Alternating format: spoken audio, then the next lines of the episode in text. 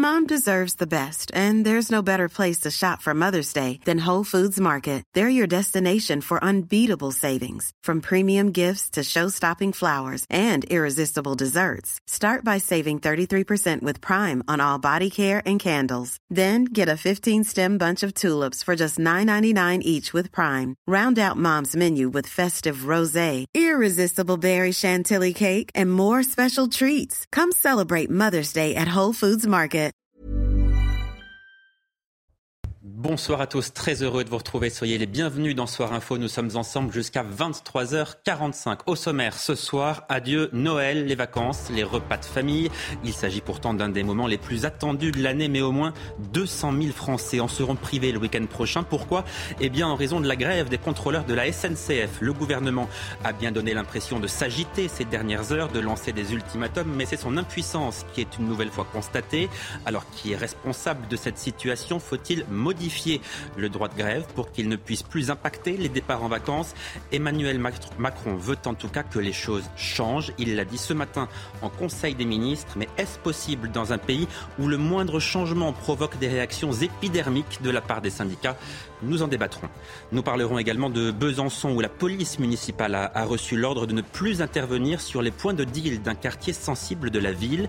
Une directive qui intervient cinq jours seulement après le décès d'un adolescent tué par balle. L'opposition à la maire Europe Écologie de Besançon s'insurge contre cette consigne. Cette consigne, justement, est-elle le symbole du renoncement? Nous nous poserons la question. Et puis à Viry-Châtillon, c'est un adolescent de 13 ans qui a été interpellé pour apologie du terrorisme. Sont ses camarades de classe qui ont signalé les faits. L'adolescent en question incitait les autres collégiens à regarder des vidéos de l'État islamique. Il les aurait même incités à partir en Syrie. En France, ce sont 2000 jeunes de 15 à 25 ans qui sont considérés comme radicalisés. Que faire de ces jeunes? Sont-ils, entre guillemets, récupérables? Je poserai la question ce soir aux quatre journalistes qui m'accompagnent. Alexandre Devecchio, bonsoir, journaliste au Figaro. En l'occurrence, j'accueille également Éric Revel, soyez le bienvenu. Bonsoir euh, Louis Morin et bonsoir, Valérie Lecable. Nos débats donc dans un instant, juste après l'essentiel de l'actualité. Bonsoir Adrien Spiteri. Bonsoir Yohan, bonsoir à tous. On commence ce journal à Besançon où la mairie s'incline face aux dealers. La police ne va plus intervenir sur les principaux points de deal du quartier de la Planoise. Cette décision intervient quelques jours après la mort par balle d'un jeune de 15 ans. La maire de la ville explique la décision.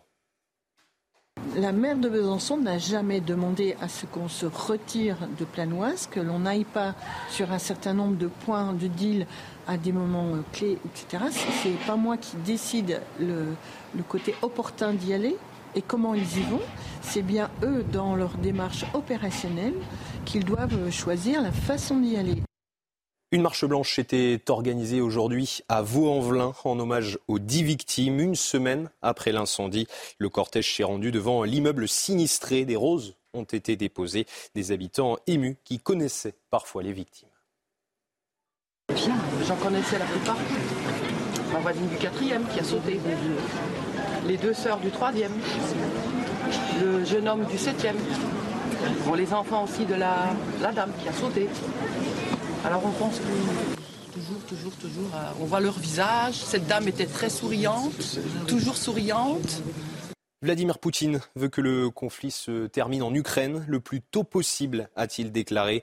Le président russe s'est exprimé lors d'une conférence de presse aujourd'hui. De son côté, Volodymyr Zelensky est allé en Pologne ce jeudi après son voyage aux États-Unis hier. Et on termine ce journal avec ces fortes chutes de neige aux États-Unis. Vous le voyez sur ces images, des milliers de vols sont retardés ou annulés à l'approche de Noël. Les aéroports de Chicago et Denver sont particulièrement touchés. Le Canada se prépare aussi à des températures anormalement basses pour la saison. Merci beaucoup Adrien Spiteri. Restez avec nous, on commence nos débats dans quelques minutes. À tout de suite. 22h07, soyez les bienvenus dans la première partie de Soir Info. Ce sera donc un Noël bien triste pour des dizaines et même de centaines de milliers de Français qui ont vu leur train annulé. Ils ne partiront pas pour rejoindre leur famille. On vous remontre les prévisions de trafic qui sont définitives maintenant. Deux TGV sur cinq sont euh, annulés pour le week-end de Noël, les 24 et 25 décembre. Donc, avant de, de s'interroger sur le fait de savoir s'il faut ou non modifier le droit de grève pour éviter que quelques centaines de personnes ne viennent gâcher les vacances des Français. Arrêtons-nous d'abord sur les revendications des grévistes et sur ce que leur a déjà octroyé la SNCF. Valentine Leboeuf. Ils veulent une meilleure reconnaissance de leur métier. Les grévistes réclament une hausse de 10% de leur salaire et reprochent à leur employeur de ne pas les écouter. La SNCF se défend à coups de chiffres. Une augmentation de la prime de travail de 600 euros par an avec une partie intégrée au salaire en 2024. C'est ce qui a été proposé le 8 décembre à l'issue d'une réunion avec collectifs et syndicats. Une indemnité supplémentaire de 600 euros bruts par an a également été promise, insuffisant pour certains syndicats. La SNCF rappelle aussi qu'elle a augmenté les salaires de tous ses employés de 12% en deux ans, une augmentation alignée sur l'inflation selon la compagnie. D'après le syndicat ferroviaire UNSA, le salaire fixe d'un contrôleur avec 22 ans d'ancienneté s'élève à 1864 euros par mois, auquel s'ajoute une prime de 425 euros, soit un revenu mensuel brut de près de 2300 euros. Ce week-end, le trafic sera perturbé sur l'ensemble du territoire. Un train sur trois devrait être annulé vendredi et deux trains sur cinq samedi et dimanche. Et un rapide tour de table pour euh, commencer. Cette grève, est-ce qu'elle vous semble justifiée Eric Revel? Euh, une grève est constitutionnelle, donc on peut toujours considérer qu'elle est justifiée, mais l'affaire en plein week-end de, de mais sur, les, sur les revendications, non, alors je vais vous dire, euh, les augmentations de salaire, quand vous écoutez les, contrôleurs, et ce mouvement qui est quand même un mouvement euh, tout à fait particulier, hein, qui est né sur Facebook. On, va en reparler après, oui. Cadre syndical, mais laissez-moi juste euh, terminer. en fait, les augmentations. Elle, commence bien cette émission. Les augmentations de je vous en prie. D'un côté, voilà, non, donc, les augmentations de salaire d'un côté, mais il y a d'autres revendications plus intéressantes, catégorielles, qui est notamment l'évolution des postes des contrôleurs. Alors, ce qui me semble quand même un peu surprenant, si vous voulez, c'est que des contrôleurs mettent en avant la pénibilité de leur travail. Bon, très bien. Le fait qu'ils sont rarement chez eux, le fait qu'ils euh, font face à une insécurité grandissante dans les trains, ce qui est juste. Euh, mais euh, ces contraintes de travail, ils les connaissaient en signant et en rentrant à la SNCF. Parce qu'on ne peut pas à la fois dire euh, le régime spécial, il faut qu'il perdure euh, dans des entreprises publiques parce que ça fait partie euh, du package pour lequel j'ai signé un contrat de travail dans ces entreprises, et en même temps ne pas accepter les contraintes qu'on connaissait aussi lorsqu'on a signé dans cette entreprise. Donc, ils veulent négocier une amélioration de leurs conditions de travail, ça s'entend. Maintenant, ils vont du ils vont avoir des difficultés quand même à expliquer aux Français que 12% d'augmentation de salaire sur deux ans, c'est pas suffisant. Qui correspond à un peu plus du niveau de l'inflation. Alexandre Devecchio. Euh, j'ai hum, un détail euh, sans doute à préciser, j'en suis pas certain, mais il me semble que euh, pour ce qui est des régimes spéciaux, les, les, les, contrôleurs sont pas tout à fait des, des, des conducteurs, et c'est d'ailleurs pour mm. ça en partie qu'ils font, qu'ils font grève, parce que ils travaillent loin, ils travaillent de nuit, et ils n'ont pas les mêmes primes justement les mêmes avantages euh, que les conducteurs, alors qu'ils ont une partie, en tout cas, euh, des, mêmes, des mêmes contraintes. Donc, je suis pas sûr que l'argument du régime spécial tienne là. Et d'ailleurs, ce qui est intéressant, c'est que c'est une grève qui se fait sans les syndicats. A priori, les syndicats qui, à mon avis, veulent se réserver pour la grève euh, des retraites en préparation sur la réforme des retraites, ne voulaient pas de, cette grève-là. Est-ce qu'elle est justifiée ou pas? La, méthode, effectivement, a quelque chose de, détestable. Le, le, timing est détestable, mais en même temps, une grève, c'est pour faire le, avoir un outil de pression maximale euh, possible. Donc euh, c'est logique euh, et rationnel et ça se comprend. Et pour ce qui est de la question des salaires, Est-ce que 12% d'augmentation en deux ans, c'est trop, c'est pas assez? Sans doute, certains aimeraient avoir ça, mais je pense que de manière générale en France, il faudra poser la question des salaires, la question des salaires des fonctionnaires, qui est quand même euh, très basse, et la question des salaires tout court sur fond euh, d'inflation, même si ça va être compliqué. Certaines PME ne pourront pas indexer les salaires, mais je pense qu'on ne pourra pas être dans cette situation plus longtemps. Il y avait le travailler plus pour gagner plus. Parce que les Français sont prêts à travailler plus, mais depuis des années, ils gagnent moins. Les Valérie Lecable et Louis Morin.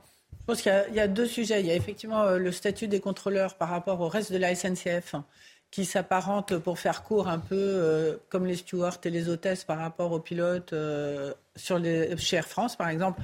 Donc, ils se sentent euh, les délaissés, en fait, de la SNCF et du statut d'une façon générale, parce qu'on s'occupe jamais d'eux, qu'ils sont les dernières roues du carrosse, que quand il y a des augmentations pour les autres, ils les ont pas.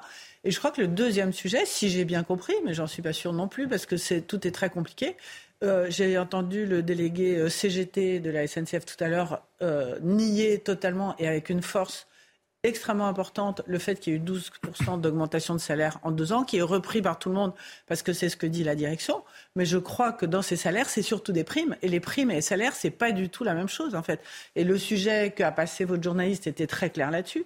600 euros de primes, c'est une fois pour toutes. Ça veut pas dire que vous allez. Ça, ça c'est autre chose. Les, les, 12 euros, les 12 c'est ce qui a déjà été obtenu. C'est ce qui a été fait sur les deux dernières années. Hein. ce, qui est, indépendant des primes. Mais, non, un, c'est pas un chiffre considérable. Et deux, c'est totalement nié par le délégué de la CGT. Bon, alors Louis Morin vous répond là-dessus. C'est quand même, c'est quand même, c'est quand même pas négligeable compte tenu du fait que le, salaire moyen en milieu de carrière d'un contrôleur est de 2300 euros brut.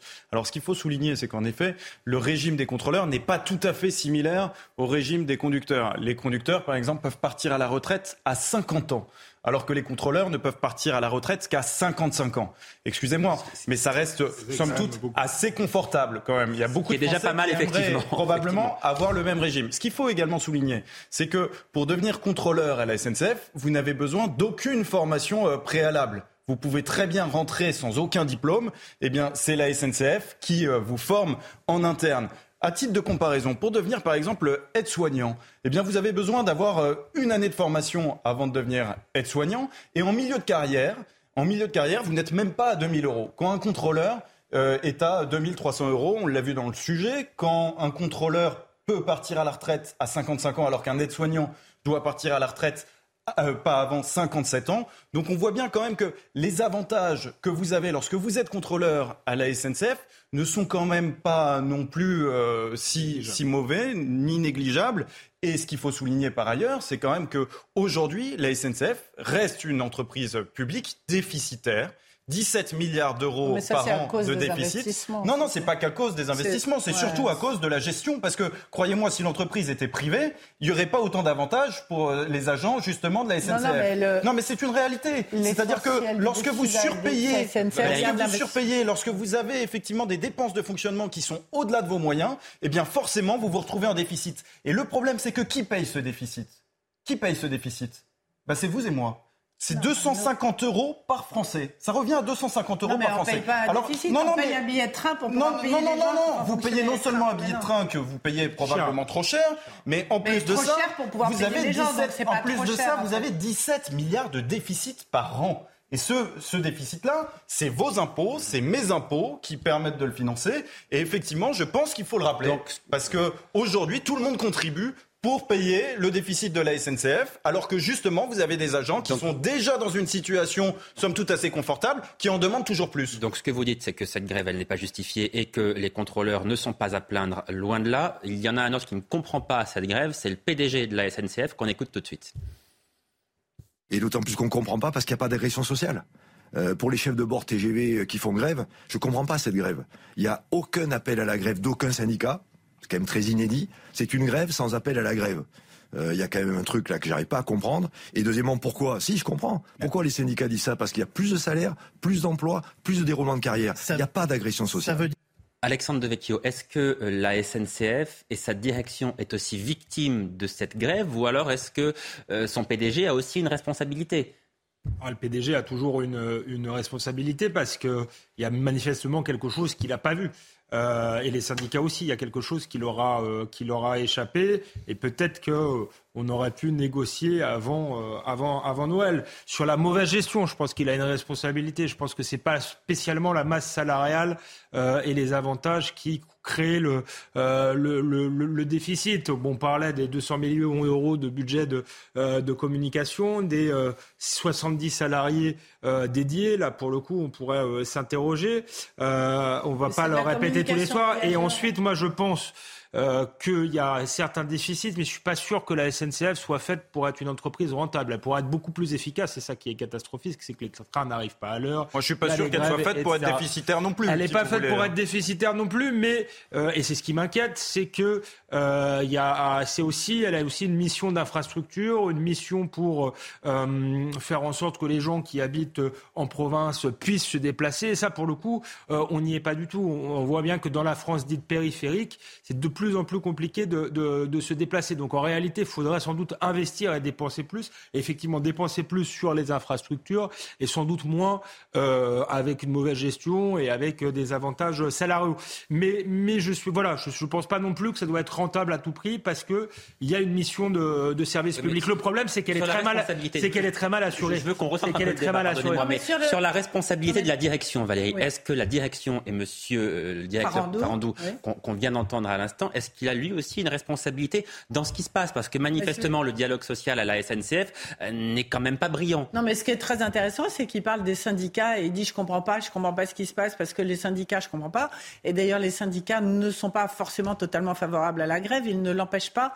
Mais cette grève, elle est spontanée en fait. Donc effectivement, il est complètement paumé, le patron de la SNCF. Il n'a pas vu venir cette nouvelle. Il faut en parler parce que c'est vraiment très intéressant. C'est un phénomène gilet jaune un peu. C'est-à-dire que c'est une communauté de contrôleurs. Il y a la moitié des contrôleurs de train SNCF en France qui ont créé une communauté sur Facebook et qui ont décidé de ne pas suivre le syndicat, de ne pas écouter les syndicats, qui considèrent que les syndicats ne s'occupent pas suffisamment d'eux et qui ont décidé de monter un mouvement spontané qui effectivement échappe d'autant plus au PDG de la SNCF qu'il parle aux syndicats qui n'arrivent pas à contrôler leur base. En fait, c'est un peu ça qui s'est passé.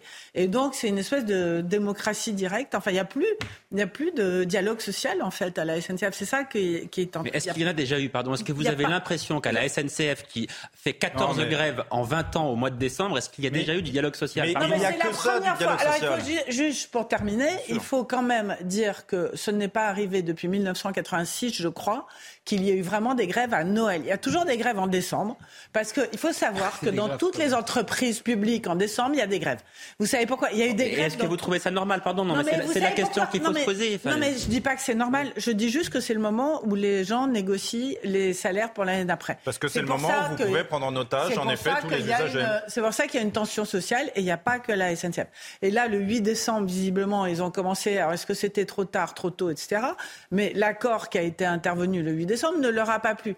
Et donc, depuis cette date-là, ils ont bloqué parce qu'ils sont au dernier recours à Noël, en fait. Mais l'accord a, l'accord a plu aux, syndicats, hein, parce que mais pas à la base. Oui, les syndicats ne contrôlent plus leur base. À, à, la base, tout à fait. Mais en, l'occurrence, le dialogue social à la SNCF, il est quasi euh, permanent. C'est-à-dire que cet été, vous avez par exemple eu une revalorisation qui est intégrée par ailleurs dans les 12% qu'on a cités, mais une revalorisation des salaires de 3,1%. Donc là, on a maintenant en fait de nouvelles négociations. Si vous voulez, c'est un combat permanent. Quoi que vous cédiez, ils seront de toute façon en grève parce qu'ils savent qu'ils ont un moyen d'action, un levier d'action systématiquement à Noël pendant les vacances. C'est devenu institutionnalisé, si vous voulez, et euh, je crains que ce soit une tradition. Vous êtes d'accord avec ça, Eric Revel? Les, les, grèves à la SNCF et dans certains secteurs publics sont quasi institutionnalisées? Oui, elles sont institutionnalisées. C'est un, un, moyen de, de faire plier la, direction. Mais j'aimerais dire quelques petites choses sur Jean-Pierre Farandou. Ça fait 40 ans qu'il est à le PDG de la SNCF. Le PDG de la SNCF. Il était avant PDG de Keolis, qui est une importante filiale de, de la SNCF. Donc c'est quelqu'un qui connaît très bien la SNCF de l'intérieur, qui connaît très bien ses cadres, qui connaît très bien, euh, j'allais dire, pas individuellement, mais euh, la plupart des gens qui ont des postes de responsabilité ou, ou, ou, quasiment à la SNCF. Et pourquoi il était surpris par ce, par ce mouvement, me semble-t-il? J'en ai pas discuté avec lui. Parce qu'en réalité, euh, les deux, euh, le, le, Sudrail, le premier syndicat de la SNCF, et la CGT, le troisième syndicat, ont joué les hypocrites. C'est-à-dire qu'ils ont signé un permis de grève, qu'on appelle un préavis de grève, à, à, cette cohorte de contrôleurs qui négocient pour sa, propre catégorie, mais sans appeler à la grève. Donc en fait, c'est quasiment du jamais vu. C'est un mouvement quasiment unique. Il est hors du front syndical représentatif et il est très ambivalent parce que non seulement euh, Sudrail et la CGT délivrent un préavis euh, de grève aux grévistes sans appeler à la grève, mais certains syndicats comme l'UNSA, qui sont également représentatifs, ont considéré qu'il ne fallait pas que les contrôleurs fassent grève parce qu'ils avaient obtenu suffisamment euh, deux choses. Donc, si vous voulez, on est, on est en plein euh, on est en plein cas unique d'une grève qui n'est contrôlée par personne. Et où je rejoins Valérie, quand même, c'est que ça devrait faire réfléchir le gouvernement sur la prochaine réforme des retraites annoncée le 10 janvier. Pourquoi? Parce que si on commence à avoir des mouvements de la base qui débordent les organisations syndicales, eh bien, si la même chose se reproduit dans la rue sur la réforme des retraites, c'est ni bon pour les syndicats ni pour le gouvernement. Le gouvernement, précisément. On en parle dans un instant, juste après une très courte pause. On verra quelle est sa, réaction face à cette grève qui, évidemment, indigne et inquiète beaucoup de Français. À tout de suite. 22h27 sur CNews. La suite de nos débats dans un instant, juste après l'essentiel de l'actualité. Adrien Spiteri.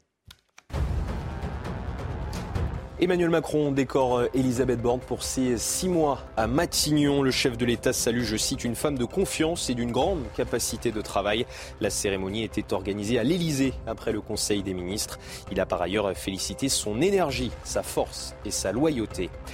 Les plus bas salaires de la fonction publique revalorisés, une hausse d'1,8% au 1er janvier 2023, une augmentation identique à celle du SMIC pour les salariés du privé. La mesure concernera près de 409 000 agents publics employés par l'État. Et puis des centaines de colis du Nouvel An préparés à Sarajevo. Ils sont destinés aux enfants ukrainiens. Ils seront envoyés dans les prochains jours. Certains colis sont frappés d'un drapeau ukrainien ou d'un message de soutien. On continue bien sûr de parler de cette grève à, la SNCF. Je veux qu'on s'intéresse maintenant à, la position du gouvernement. Le gouvernement qui a musclé un peu son discours ces dernières heures. Il veut montrer sa colère. Et voilà ce que ça donnait ce matin à l'issue du Conseil des ministres et dans les différentes matinales radio. Écoutez. Nous demandons à l'ensemble des personnes qui, qui ont annoncé vouloir faire grève de renoncer à cette grève et d'entendre la demande légitime des Français de pouvoir retrouver leur famille dans de bonnes conditions. Je dis à un moment donné, assez. Assez avec ces grèves à répétition, alors même qu'il y a eu des augmentations de salaire, assez avec les blocages, alors même qu'il y a eu des ouvertures qui ont été faites vis-à-vis des grévistes, et assez avec ces difficultés pour nos compatriotes qui sont déjà en pleine crise inflationniste, qui ont déjà suffisamment de difficultés, qui vivent leur premier Noël sans Covid et qui ont droit à du repos et à de la sérénité. C'est une grève dont le moment est incompréhensible et injustifiable. Et puis surtout, moi je pense euh, aux Français, aux familles, qui sont parfois déchirées par cette grève. Vous la condamnez mais si on une condamnation, on n'est pas au tribunal. Mais oui, je pense que cette grève n'est pas justifiée et cette grève ne peut pas être comprise par les Français. Est-ce que j'ai raison, Louis Morin, de dire d'abord que tout cela, c'est du théâtre et que précisément sur ce dossier, le gouvernement est un gouvernement de parole et qu'en réalité, ça s'arrête là? Quand on entend Olivier euh, Véran euh, demander gentiment, comme ça, à une semaine, euh, même pas à quelques jours de Noël, de, aux grévistes de revoir demain, leur C'est demain les départs en vacances. On se dit que c'est d'une naïveté confondante. On a le sentiment qu'il croit encore au Père Noël et, qui fait, qui, l'implore à, 48 heures. Enfin, ça n'arrivera pas. On voit bien que tout cela est un jeu de communication pour montrer que le gouvernement. C'est ce que je dis. C'est du théâtre. C'est du théâtre. Par ailleurs, il y a quand même quelque chose qui euh, et à la disposition du gouvernement qui s'appelle la réquisition. Alors eux ne souhaitent pas euh, pour le moment l'utiliser. Ils disent qu'on n'est pas dans un cas de force majeure qui permet de, l'utiliser dans le cadre constitutionnel. Il faut se souvenir que au départ, au niveau des, raffineries, quand il y a eu cette grève au niveau des, raffineries, le gouvernement ne souhaitait pas non plus l'utiliser. Ils ont mis 15 euh, jours, 3 semaines avant d'utiliser la réquisition il y a une vraie question autour de la réquisition. Est-ce qu'aujourd'hui, on considère que bloquer l'ensemble des Français au moment des fêtes de Noël, euh, ce n'est pas un cas de force, majeure, de force majeure qui devrait permettre la réquisition? Ça, en l'occurrence, c'est le tribunal administratif qui devrait trancher et il semble plutôt que euh, la réponse serait non. Ça n'est pas un cas de force majeure, Valérie. Non, c'est pas un cas de force majeure, mais je trouve que ce que dit Bruno Le Maire, euh, c'est pas que du théâtre. Il est extrêmement ferme. Il dit c'est inacceptable, c'est incompréhensible et il n'y a absolument aucune excuse. Oui, mais c'est ce que je vous dis. C'est un gouvernement de la parole. Qui est-ce qui nomme le patron de la SNCF Qui est-ce qui nomme le patron de la SNCF Je suis désolée, quand vous êtes patron de la SNCF et que vous entendez votre ministre de tutelle parler de cette façon-là, je pense que ça a des conséquences. Bah, et ça, ça n'en a pas, y aura non, mais... deux TGV sur 5 ne vont pas circuler oui, mais Vous nous avez montré des très belles images d'un patron de la SNCF complètement désarçonné par ce qui est en train de se passer. Il n'a pas vu venir le coup, il n'a pas compris, il n'y a pas cru. Mais est-ce que, sans parler de réquisition, on ne pourrait pas, à minima, mettre des bus de remplacement? Est-ce qu'on peut... C'est fait, fait un, maximum, un maximum de bus. Voilà, mais le, le, je, pense que, je pense que Eric Revel l'a dit tout à l'heure, c'est sans précédent mm. ce qui est en train de se passer. Ils sont complètement pris de court. Ils sont pris. Euh, je pense qu'ils s'y attendaient pas. Ils pensaient que ça allait s'arrêter pour les fêtes, comme ça le fait d'habitude. Et là, je pense qu'il y, a, Enfin, les mots de Bruno Le Maire sont très fermes. Et pour moi, ils sonnent comme une mise en garde. Eric Revel, une question on, est obligé de constater sur ce dossier l'impuissance du gouvernement. est-ce qu'il est, est, est, impuissant parce qu'il est faible ou est-ce qu'il est impuissant parce que ça n'est tout simplement pas de son ressort? Non, c'est de son ressort. Mais en fait, il n'y a pas que le président de la SNCF qui est pris de court. Il y a aussi le gouvernement, d'où la véhémence des, bah réactions et des éléments de langage. pardon, vous dites pris de court, mais la grève a commencé le 2 décembre. Oui, oui, oui, oui, mais, mais, il pensait que ça allait s'arrêter le 15. dans, dans l'extrait que vous avez passé, il manque, à mon avis, euh, les mots les plus forts de Bruno Le Maire à l'endroit de la direction de la SNCF. Il disait ce matin, donc sur Sud Radio, qu'il donnait quelques heures quelques heures, ce sont ces mots, pour que la direction de la SNCF trouve une, solution. Alors on sait qu'il y a une réunion déjà qui s'était tenue hier soir. Il y en a une qui doit être en cours ou qui est finie, je ne sais pas. Qui a commencé à 18h. On ne sait pas exactement où ça en est, mais il y a une réunion ce soir à 18h. Donc en tout cas, euh, on peut imaginer que pour le premier week-end, c'est cuit. Je veux dire, euh, voilà. Et ce qu'il faut, c'est sauver sans doute le, week-end du 31 décembre pour ceux qui voudront prendre le TGV. Mm. Mais en réalité, la classe politique est prise de court. Et je vais vous dire, euh, lorsqu'Emmanuel Macron demande au gouvernement de manière véhémente au Conseil des ministres tout à l'heure euh, de savoir maintenant traiter ce genre de nouvelle crise sociale. en, parler, en fait, il ne faudrait pas que le chef de l'État oublie qu'au début de son premier quinquennat, il a méprisé les corps intermédiaires et notamment les syndicats. Et il s'aperçoit aujourd'hui alors que des mouvements hors syndicats sont, deviennent incontrôlés et sont plus dangereux encore. Donc il y a aussi une part de responsabilité, me semble-t-il, de l'exécutif à en tout cas au début du premier quinquennat, à avoir balayé d'un revers de main l'importance des corps intermédiaires. Euh, Alexandre Devecchio, je ne vous cache pas que quand j'ai entendu les différents ministres s'exprimer aujourd'hui, moi j'ai été beaucoup moins indulgent que vous et je me suis dit, enfin, quand on est, quand on est, comment? Que moi. Non, que, que, que, vous autour de cette table, ceux qui viennent de s'exprimer, parce que je me suis dit, quand on est qu'au gouvernement, euh, généralement c'est pour agir, c'est pour faire changer les choses. Bah, disons que quand on n'est pas capable d'agir, ce qui semble être le cas, mieux vaut avoir une communication euh, euh, humble.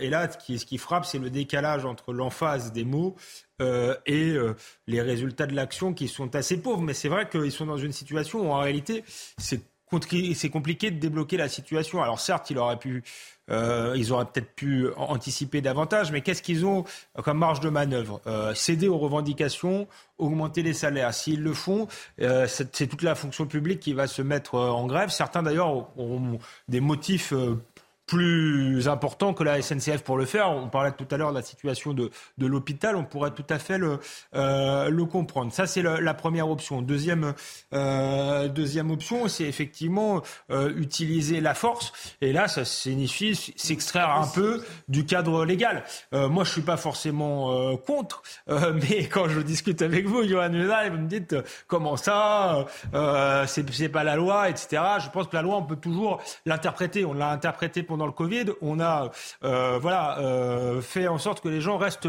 restent chez eux. On les a confinés des, millions de personnes. Donc je pense que euh, quand il y a une volonté politique, on peut déclencher une forme de rapport de force. Là, visiblement, le gouvernement ne le souhaite pas. Après, est-ce qu'il faut le faire?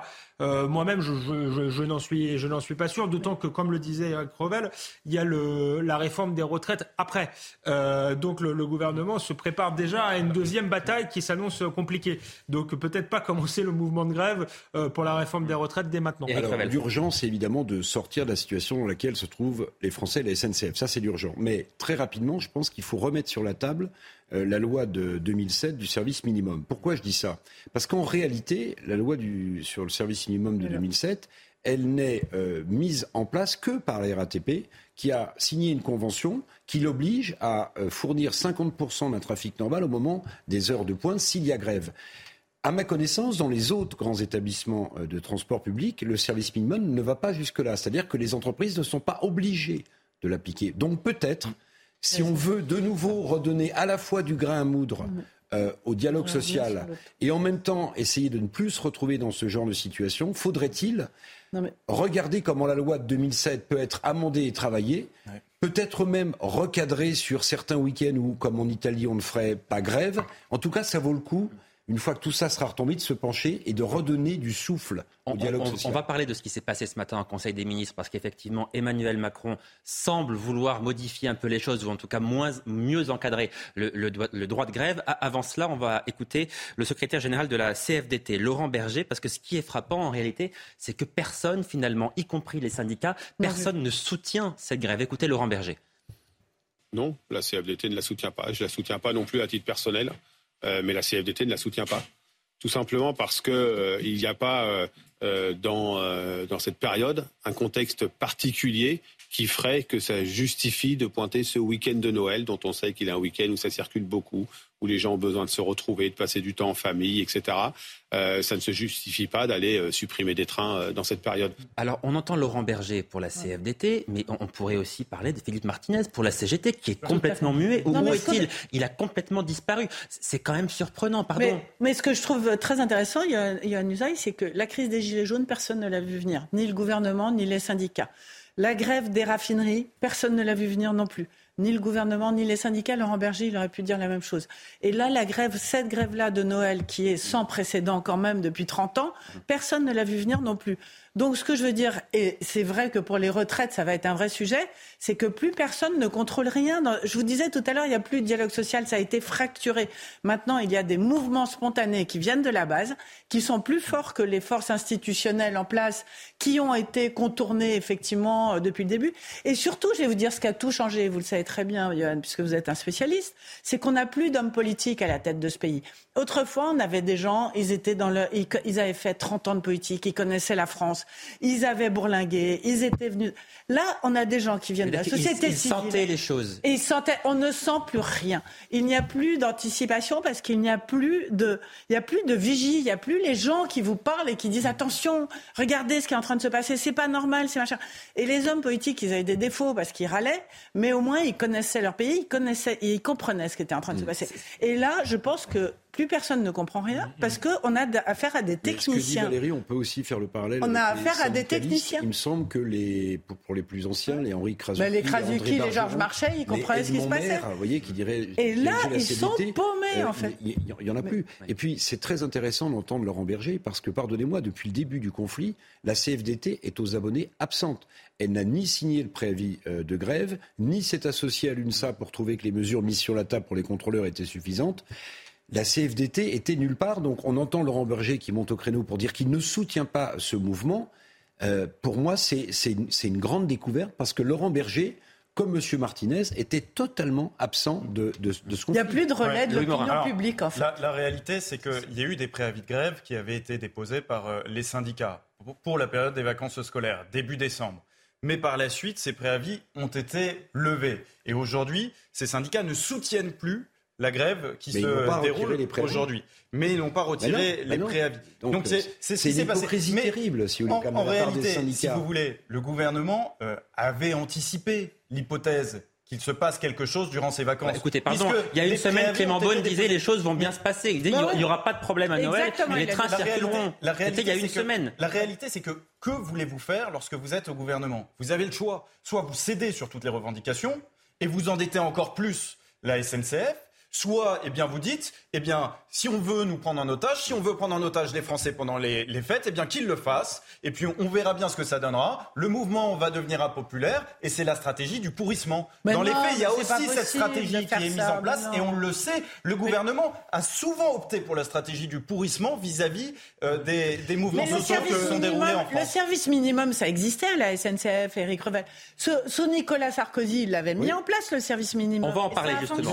ça se voit enfin, Nicolas Sarkozy a dit quand, quand il y aura une grève, maintenant vous en apercevrez plus. Et, on peut aussi interdire la grève des jours Alors précisément, précisément, on en parle puisque durant les 20 dernières années, durant les 20 dernières années, il y a eu 14 grèves à la SNCF au mois de décembre. On ne parle pas de Noël, mais 14 grèves en 20 ans au mois de décembre à la SNCF. D'où cette question faut-il modifier le droit de grève? Est-ce qu'il faut interdire les grèves dans les transports, par exemple lors des départs en vacances? En tout cas, Emmanuel Macron semble vouloir faire évoluer les choses. Écoutez ce qu'a dit le porte-parole du gouvernement ce matin à l'issue du Conseil des ministres. Le président de la République a évoqué la nécessité pour l'avenir de tenir compte de ce nouveau type de mouvement de grève qui échappe au dialogue social et qui impacte durement la permanence d'accès à un service public. Et le président de la République a invité la Première ministre et le gouvernement à réfléchir à la mise en place d'un cadre pour assurer la continuité des services publics en toutes circonstances. Alexandre Devecchio, qu'est-ce que ça signifie Réfléchir à un cadre pour assurer la continuité des services publics en toutes circonstances? Est-ce que ça signifie que le chef de l'État souhaite qu'on réfléchisse à mieux encadrer le droit de grève, à le limiter en quelque sorte? Bah, Ça va aboutir à ça. Peut-être que c'est la la moins mauvaise des solutions, mais ça va aboutir à une limitation, voire une suppression du droit de grève, puisqu'encore une fois... Une suppression du droit de grève? Dans les transports euh, publics, chez, chez, certains qui est, qui, est, quand même un droit constitutionnel, pardonnez-moi. Hein. Non, non, j'ai pas dit une suppression générale du droit de grève, j'ai dit dans certains transport public. Bah, écoutez, si, si comme les militaires qui n'ont pas le droit de faire grève, par exemple, c'est possible, oui, qu'ils réfléchissent à ce type de, de, dispositif, considérant que ça relève de, de l'intérêt général, du cas de force majeure. Quand bien même ils se contentent d'interdire les jours de grève pendant les vacances scolaires euh, ou pendant les jours de Noël, bah, c'est quand même le limiter euh, fortement, puisque je le disais, d'un point de vue rationnel, euh, d'un point de vue éthique, on peut ne pas être d'accord avec le, leur méthode, d'un point de vue rationnel, c'est le meilleur moyen euh, d'obtenir quelque chose. Donc c'est peut-être à cela que réfléchit le gouvernement, mais moi je trouve qu'on traite toujours les symptômes euh, et pas la maladie. Euh, Valérie Lecap disait tout à l'heure, il y a quelque chose qui échappe à la direction de la SNCF, il y a quelque chose qui échappe au gouvernement, aux syndicats, un peu à tout le monde. Je crois que c'est vrai. Je ne sais pas exactement quoi, mais je, je, je pense que les gens ne sont pas forcément non plus euh, des mauvais coucheurs. Effectivement, le, tout n'est pas dans les questions euh, salariales. Les salaires ne sont pas si mauvais que ça. Il y a, des, il y a certains avantages sociaux.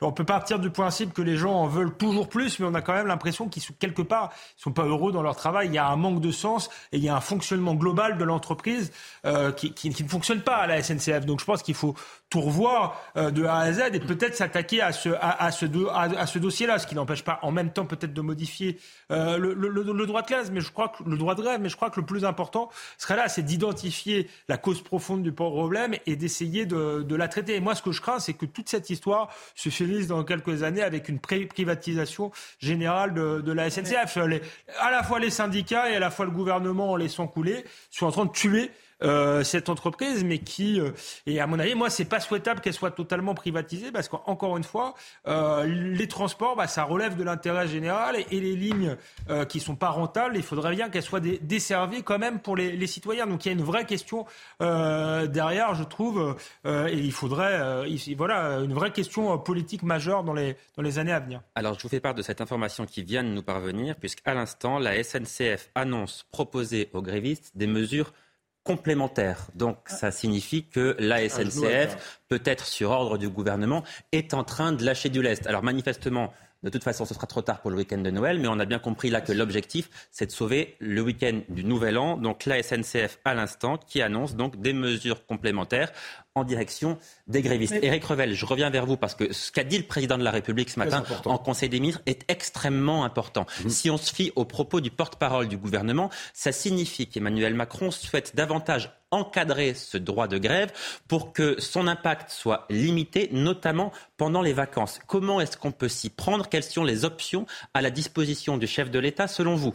Alors, il y a un modèle peut-être qui inspire le chef de l'État, je ne sais pas, c'est le modèle italien dont on parle beaucoup, même si visiblement en Italie ça fonctionne pas aussi bien qu'on nous en parle depuis 24 euh, heures.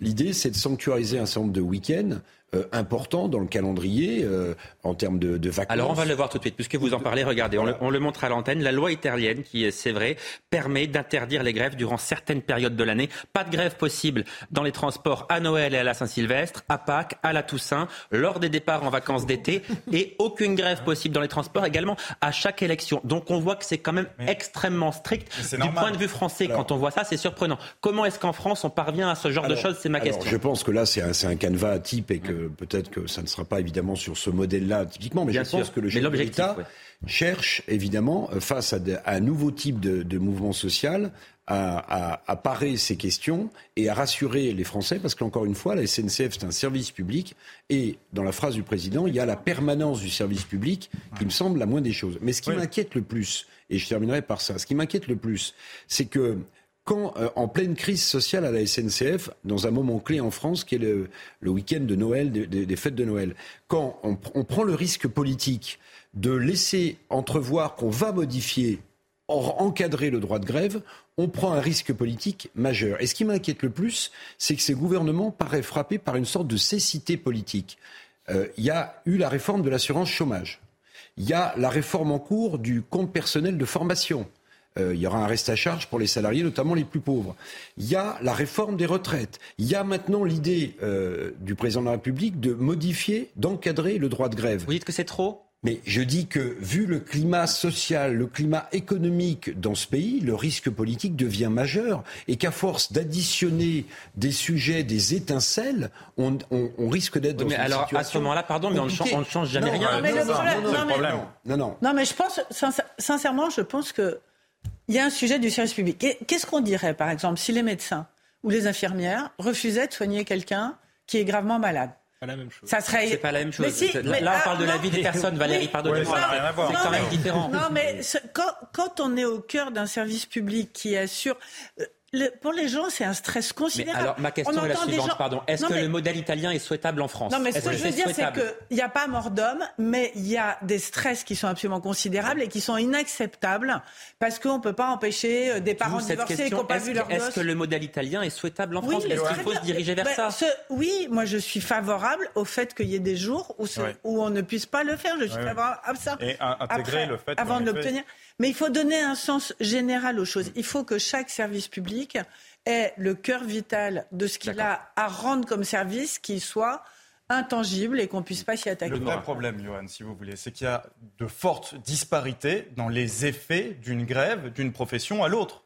C'est-à-dire que si vous, vous décidez. Ah bah là, c'est très simple. Vous avez quelques centaines de personnes qui empêchent 200 000 Français d'aller faire Noël en famille. Si vous, vous décidez de vous mettre en grève à Noël, permettez-moi de vous dire que, a priori, euh, il n'y aura pas une, une très grande. Sera un peu embêtant quand même, pardonnez-moi. Par rapport, en tout cas, par rapport à, d'autres périodes, en tout cas, ça ne va pas déranger les Français davantage. Votre grève ne dérangerait pas davantage les Français à Noël qu'à une autre période. C'est pourtant le cas, effectivement, des contrôleurs. Et c'est en raison euh, euh, c'est un pouvoir qu'on leur donne qui est complètement démesuré par rapport aux justifications qui sont derrière. Et donc c'est ça finalement qu'il faut encadrer, peut-être encore une fois euh, par la, réforme du, du, droit de grève que vous citez. Ce qu'il faut souligner, c'est que ce qui est déjà prévu, c'est quand même que l'atteinte vitale au fonctionnement du pays, eh bien, est une raison pour les réquisitions. C'est une atteinte vitale, ce qu'on vit là Moi, je pense qu'on n'est pas, loin d'une atteinte vitale au fonctionnement euh, normal du pays. En effet, lorsque pendant les fêtes de fin d'année, vous ne pouvez pas vous réunir, alors que pour de nombreux Français, c'est la seule occasion, parfois, de se réunir en famille. C'est vrai qu'il y a des disparités euh, entre les salariés, c'est vrai. Euh, mais c'est pour ça aussi, je crois que longtemps, c'est plus le cas aujourd'hui, notamment parce qu'ils s'y prennent très mal, je crois. Euh, les grèves de la SNCF n'ont pas été nécessairement impopulaires, puisque les gens se disaient, nous, on peut pas, quand on est salarié du privé, la, vérité, c'est qu'on peut pas faire grève, et que c'est, et que c'est, c'est le cas pour beaucoup, pour beaucoup, beaucoup de... Vous parlez des grandes grèves de 95, voilà, par exemple, c'est le cas de, beaucoup de professions. On parlait du milieu hospitalier, bon, ils peuvent pas faire grève, parce que là, il y a un problème euh, euh, vital. Et, et, et, donc, dans un contexte là, par exemple, où les salaires sont faibles, euh, une partie de l'opinion pourrait, s'il s'y prenait mieux, euh, se dire que finalement, bah, ces grèves, à la fin, peut-être qu'elles elle, profitera à tout le monde. C'est ça aussi. C'est si vous encadrez trop, en vérité, vous supprimez, je, le redis, vous, vous supprimez ou vous limitez totalement le droit de grève dans le pays et vous freinez euh, ce qui peut être aussi parfois des progrès sociaux. Allez, on va changer de, sujet. Je vous redonne quand même effectivement cette information extrêmement importante puisqu'on a appris il y a quelques minutes que la SNCF propose aux grévistes des mesures complémentaire, ce qui signifie que la SNCF est en train de lâcher euh, du lest. On, évoquera à nouveau ce, sujet avant la fin de l'émission si nous avons de nouvelles informations. On part à Besançon à présent. Besançon où la police municipale a reçu l'instruction de ne plus intervenir sur les points de deal dans le quartier de la Planoise. C'est un quartier qui est en proie à une violence, une grande violence, euh, des guerres entre bandes rivales y, font rage. Un adolescent de 15 ans a été tué, c'était samedi dernier, a été tué par balle. Un autre avait déjà été blessé la veille. Reportage Mathieu Rio, Geoffroy Defebvre. Les policiers municipaux ont reçu le message en fin de semaine dernière. N'intervenez plus à proximité des points de deal du quartier Planoise, un quartier sensible en proie à une série de violences entre bandes rivales. À notre micro, la maire écologiste Anne Vigneault se défend d'avoir donné cette consigne, même si elle comprend cette stratégie opérationnelle entre police municipale et nationale. C'est pas moi qui décide le, côté opportun d'y aller et comment ils y vont. C'est bien eux, dans leur démarche opérationnelle, qu'ils doivent choisir la façon d'y aller. Et donc, s'ils sont pendant quelque temps en retrait, c'est un choix qu'ils prennent parce qu'à ce moment-là, il faut une intervention avec la police nationale. Mais l'idée, ce n'est pas d'être en retrait pour ne plus intervenir, c'est d'y intervenir de façon intelligente. Un policier municipal du quartier, délégué syndical de force ouvrière, a accepté de témoigner anonymement. Selon lui, le vrai problème est le manque d'équipement des agents municipaux. Nous, ce qu'on demande, c'est l'arme à feu. Ça fait longtemps qu'on la demande, mais euh, au même titre qu'un gilet pare-balles. Donc on vous octroie un gilet pare-balles, c'est très bien, c'est super. Franchement, on a du super matériel.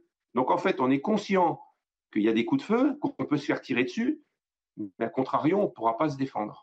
Dans le quartier planoise, trois jeunes sont morts sous les balles en deux ans. Bon, Alexandre Devecchio, d'abord sur le message qui est envoyé à ces dealers. Quelle que, soit la, raison qui est conduit à effectivement dire à la police municipale, vous n'allez plus euh, dans ce quartier, vous n'allez plus sur ces points de deal, le message envoyé à ces dealers, il est désastreux. Il est désastreux et s'inscrit dans un contexte d'impuissance totale euh, dont on parlait, mais je comprends que les, policiers municipaux, s'ils ne sont pas armés, pas équipés, euh, ne, puissent pas y aller. C'est du ressort en réalité de l'État et de, la police nationale, mais ce que ça veut dire concrètement pour répondre à votre question, c'est qu'en fait l'État cède une partie du territoire aux dealers à, abdiquer et à, et à céder. C'est ça le message. Pour moi, c'est ça le, message qui est envoyé. À moins qu'on dise aux, policiers municipaux n'y allez pas, mais on va envoyer euh, de la police nationale, euh, euh, la BAC, etc. Mais c'est pas ce qui est fait a priori. Là, c'est une décision municipale. Si personne, hein. si personne n'y va à la place, le, message qui sera envoyé, c'est ce territoire votre, vous appartient, l'État. Police, municipale ou police nationale, on reste dans des pouvoirs de police, donc on reste dans du régalien.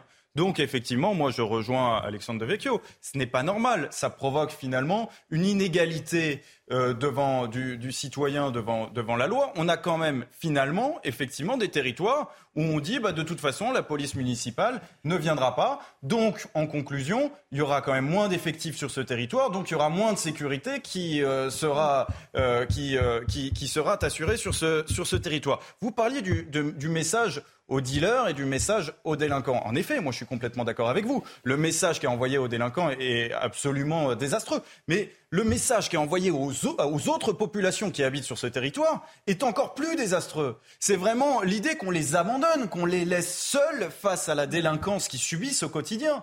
Et ça, c'est assez terrible, sachant qu'en plus, ce sont en général des quartiers qui sont euh, extrêmement populaires, avec des populations qui n'ont pas forcément les moyens eh bien, de se payer euh, des, mesures de sécurité privées. Moi, je pense qu'il y a deux évidences. Euh, la première, c'est que la police municipale, c'est absolument indispensable parce que c'est elle qui est dans la proximité et qui quadrille la ville et qui connaît ce qui se passe et où il faut aller. Que la police nationale ne peut pas tout faire. Il n'y a absolument pas suffisamment d'effectifs pour que la police nationale fasse tout. Et la deuxième évidence, c'est que dans la France d'aujourd'hui, quand on est dans une grande agglomération, ce qu'est Besançon, il faut qu'elle soit armée. Avoir une police municipale non armée en France aujourd'hui, pour moi, ça n'a absolument, c'est un contresens en fait. mais... C'est-à-dire que, mais oui, mais pourquoi Oui, non, non, il faut qu'elle, soit armée, mais je suis pas sûr qu'elle puisse aller le dans. Sujet, le sujet, c'est pas. Attends, je voudrais juste terminer mon raisonnement. Mon sujet, c'est pas de remplacer l'un par l'autre, c'est d'obtenir qu'il y ait des polices municipales armées dans toutes les grandes agglomérations et qu'il y ait des points de deal dans une agglomération justifie bien évidemment que la police municipale soit armée. Ça ne devrait même pas être un sujet en fait. et, la précisément, le problème, c'est que c'est un. La difficulté, juste pour finir, pour que tout le monde comprenne, c'est que ce sont les maires qui décident de ça et que là. mais, si, c'est surtout les maires. Je, suis pour qu'elle soit armée, la police municipale, mais vous avez vu Bac-Nord, vous allez envoyer la police municipale euh, sur des points de deal qui sont contrôlés avec des barrages. Mais non, il faut la euh, former aussi. Et il y a justement une tendance qui est inquiétante de l'État, à de toujours miser sur la police municipale en disant on va augmenter les effectifs de la police municipale. C'est bien la police municipale, ça apporte de la sérénité, mais c'est pas la même fonction que la police euh, nationale. Ça n'a pas les mêmes rôles et la même mission, et c'est pas la police municipale qui va lutter contre la drogue. Elle pourra le faire dans des quartiers qui sont pas trop chauds. La délinquance, la police municipale doit Je lutter. veux qu'on entende Eric Revel, s'il vous plaît. Une présence. Éric Revel, la question de l'armement dans, dans toutes les municipalités, c'est une question qui est importante. Pourquoi est-ce que la police municipale de Besançon, qui est une mairie Europe Écologie, pourquoi est-ce que la police municipale de Paris, qui est une, une commune, une municipalité socialiste, ne, sont pas armées? Pourquoi ces polices ne sont pas armées? Par idéologie? Bah, Dans votre question, il y, a, oui, il y a déjà la réponse. Je pense que la gauche a toujours été réfractaire. Mais pour quelle raison? Pardon, mais quand on voit la réalité de la situation sur le terrain. La gauche a toujours voulu manier euh, du bon sentiment, y compris en face de l'horreur quand c'était le cas. Il faut comprendre, il faut analyser alors je caricature Mais c'est de la naïveté ou est-ce qu'ils se voilent la face Non, je pense qu'il y, y, y, a un problème d'idéologie à la base. Regardez, vous avez eu le même débat sur les, les, les vidéosurveillances dans les, dans, les, dans les communes.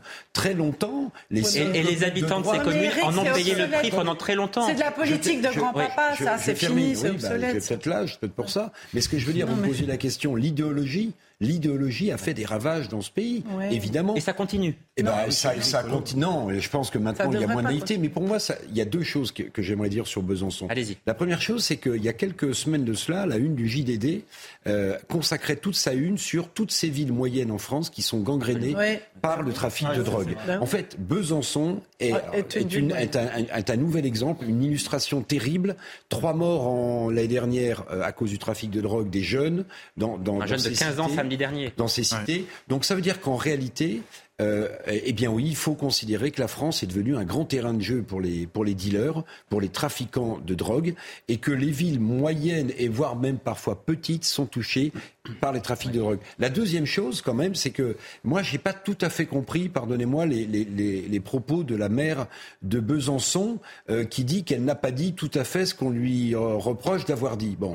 Mais de toute façon, de toute façon, pour moi, une élue de la République qui officialise des quartiers de non-droit en disant il faudra intervenir de manière intelligente, c'est-à-dire on ne va pas intervenir tout le temps. Eh bien, une élue de la République, qu'elle soit de gauche ou de droite, qui officialise des quartiers de non-droit, c'est un recul supplémentaire de un renoncement et un abandon. Mais bien sûr, mais bien sûr, mais, hmm. mais c'est dans cet état-là que beaucoup de, collectivités sont aujourd'hui, parce qu'encore une fois, le trafic de drogue explose dans le pays. Et on rappelle par ailleurs que le Conseil constitutionnel est très attaché à l'homogénéité du respect des, des, droits fondamentaux sur l'ensemble du territoire. Donc finalement, on peut aussi se poser la question euh, de, de telles consignes sont-elles constitutionnelles? On, peut vraiment s'interroger bah sur. oui, parce qu'on abandonne, on abandonne bien les sûr. habitants de ces quartiers à leur triste sort. Et on favorise d'autres habitants qui vont bénéficier de la police municipale de manière démesurée. On est tous d'accord autour de cette table, parce qu'on en parle chaque semaine pour dire que la police nationale dans ce pays ne peut pas tout régler toute seule. Je veux dire, il y a des points de deal partout, toutes les villes moyennes sont gangrénées, etc. Donc la seule solution et la seule politique à adopter, c'est de développer la, la, police municipale. Et de l'armée, manifestement. Et ça ne sera pas BAC Nord, parce qu'il faut les former, les gens. Il faut les former. Non, mais je n'ai pas, pas critiqué la BAC Nord, mais vous voyez bien, le, le, problème est tel que si vous envoyez des, des, des policiers municipaux dans certains endroits, ils vont se faire buter. Enfin, je, le, non, le problème est tel que si, si on laisse la seule. Mais après, je suis pas d'accord avec le maire et je suis pour qu'il soit armé. Il n'y a pas de souci là-dessus. Si la police nationale s'occupait de tout, elle s'en sortira jamais. Allez, on, on, s'interrompt une minute seulement. On poursuit nos débats juste après le rappel des titres avec Adrien Spiteri. François Braun demande aux Français d'aider les soignants en cette fin d'année. Il rappelle que la vaccination contre le Covid-19 est sans risque. Le ministre de la Santé était l'invité de CNews aujourd'hui. Avec les épidémies de grippe, de bronchiolite et de Covid, les hôpitaux français sont sous tension. Volodymyr Zelensky en Pologne après sa visite aux États-Unis hier. Le président ukrainien a remercié son homologue polonais pour son soutien. Les deux hommes ont discuté des plans stratégiques pour l'avenir et des futures relations entre les deux pays. Et puis Charles Sobrage va être libéré. Le tueur en série français avait commis plusieurs meurtres à travers l'Asie dans les années 1970. Sa vie a inspiré la série Netflix Le Serpent. Il est emprisonné au Népal depuis 2003. Il doit être libéré pour des raisons de santé. Dans ce cas, la France devra l'accueillir. Alors pour poursuivre nos débats, je voulais signaler qu'à Paris, par exemple, si on prend l'exemple de Paris, la police municipale est équipée d'un bâton de défense, donc une sorte de matraque, un bâton de défense, une bombe lacrymogène, une paire de menottes et un gilet pare-balles. Alors sincèrement, avec un tel équipement, moi je comprends qu'il n'ait pas envie d'aller à la confrontation, d'arrêter des dealers ou d'arrêter même le moindre délinquant qui lui est potentiellement armé. Hein. Non mais moi je, suis très favorable à ce qu'il soit armé et je pense que c'est pour euh, arrêter des délinquants qui prennent sur le vif, etc. Mais c'est pas non plus pour aller faire la guerre euh, non, absolument. Aux, dealers. Là, je pense qu'il y a de l'idéologie. la délinquance dans les rues de Paris de manière. Il y a de l'idéologie à Besançon, il y a de l'idéologie euh, à Paris. Et oui, à Paris, on voit la situation, la violence qui se dégrade, euh, les femmes qui disent qu'elles ont peur de rentrer le soir euh, seules, le, taux de viol qui explose. Enfin, il y a, il y a mille raisons pour qu'on arme la police municipale plutôt qu'on donne des subventions aux associations de, migrants. On ne le fait pas par pure euh, idéologie, oui, effectivement. Et en même temps, Eric Revel, j'ai envie de vous dire, ces maires, euh, ils ne sont pas là par hasard, ils ont été élus. Ah bah oui, oui, non, mais c'est indéniable. Même si l'élection du maire de Paris est un peu particulière, comme vous le savez. Ça va peut-être changer. Raison. Une élection directe, euh, et c'est un peu plus compliqué. Mais vous avez raison. Alors, je peux bien euh, écouter Valérie Lecap qui m'explique que tout ça est un débat dépassé à gauche. Mais, n'empêche que pendant des années et des années, on a fait le procès aux communes de droite d'installer de la vidéosurveillance au nom de la liberté de circuler et la liberté de ne pas être agressé. C'est pas une autre liberté aussi. Bon, la gauche, on a fait. C'est. Mais, mais Eric Revel son miel pendant des mois. Pardon. Éric Revel, vous avez tout à fait raison de comparer ça effectivement à la vidéosurveillance, parce qu'aujourd'hui, il n'y a aucune commune de gauche qui veut faire retirer les caméras qui ont été euh, installées euh, dans leur commune. Personne ne le propose. Donc aujourd'hui, on voit bien que tout le monde est d'accord, il y a une unanimité sur cette question, et probablement que face à l'armement des délinquants, face à l'armement des criminels, à l'armement de guerre qui peut y avoir aujourd'hui euh, dans les cités, probablement que demain, la norme, ce sera aussi que sur l'ensemble du territoire français, toutes les polices municipales soient armées. Alors à Besançon, on, l'a dit, c'est un jeune de 15 ans qui a été tué euh, samedi dernier dans cette euh, cité. Il a été tué par balle. Des mineurs qui sont souvent utilisés par les dealers pour jouer le, rôle de, guetteurs et qui sont donc enrôlés très rapidement dans, dans ce système pour remettre certains jeunes délinquants sur le droit chemin tant qu'il est encore temps de le faire. Eh bien le ministre de la Justice et le ministre de l'Intérieur propose d'envoyer certains de ces jeunes dans l'armée. Écoutez Eric Dupont-Moretti. Je pense qu'un certain nombre de gamins délinquants vont s'améliorer avec euh, l'autorité bienveillante des militaires et toutes les valeurs de l'armée. C'est quoi les valeurs de l'armée? C'est le dépassement de soi, c'est la solidarité, c'est la discipline, c'est le respect. Je pense que pour un certain nombre de gamins, ça va être très utile. Naturellement, Monsieur Calvi, parce qu'il faut toujours être nuancé. Il ne suffit pas d'envoyer des gamins délinquants dans des casernes pour régler la, question de la délinquance des mineurs. Vous imaginez D'abord, une expertise de la protection judiciaire de la jeunesse et pour les gamins qui sont aptes à recevoir cette autorité bienveillante. Alors, euh, alors Valérie Lecab, il faut préciser que c'est une idée qui avait été évoquée par Emmanuel Macron durant la dernière campagne présidentielle. Qu'en déplacement à Mayotte, Gérald Darmanin a qualifié ces lieux, il les a nommés, donc ils vont exister dans, dans les prochains mois. Ce seront des lieux de rééducation et de redressement encadrés par des militaires. Est-ce que c'est une bonne idée? Moi, je voudrais dire que globalement, il n'y a pas de meilleur tuteur pour la jeunesse que l'armée d'une façon générale. Ça crée la cohésion, ça crée le vivre ensemble. Donc on a eu tort de la supprimer. Ça crée la discipline. C'est, c'est Alors, le, service militaire. à la grand-maman, ça. Oui, tout à fait, tout à fait. Mais euh, pour avoir vu ça de l'intérieur, je, peux vous dire que c'est extrêmement efficace. Et je vous incite à lire le dernier livre de Pierre de Villiers qui s'appelle Parole d'honneur et qui raconte ça très bien.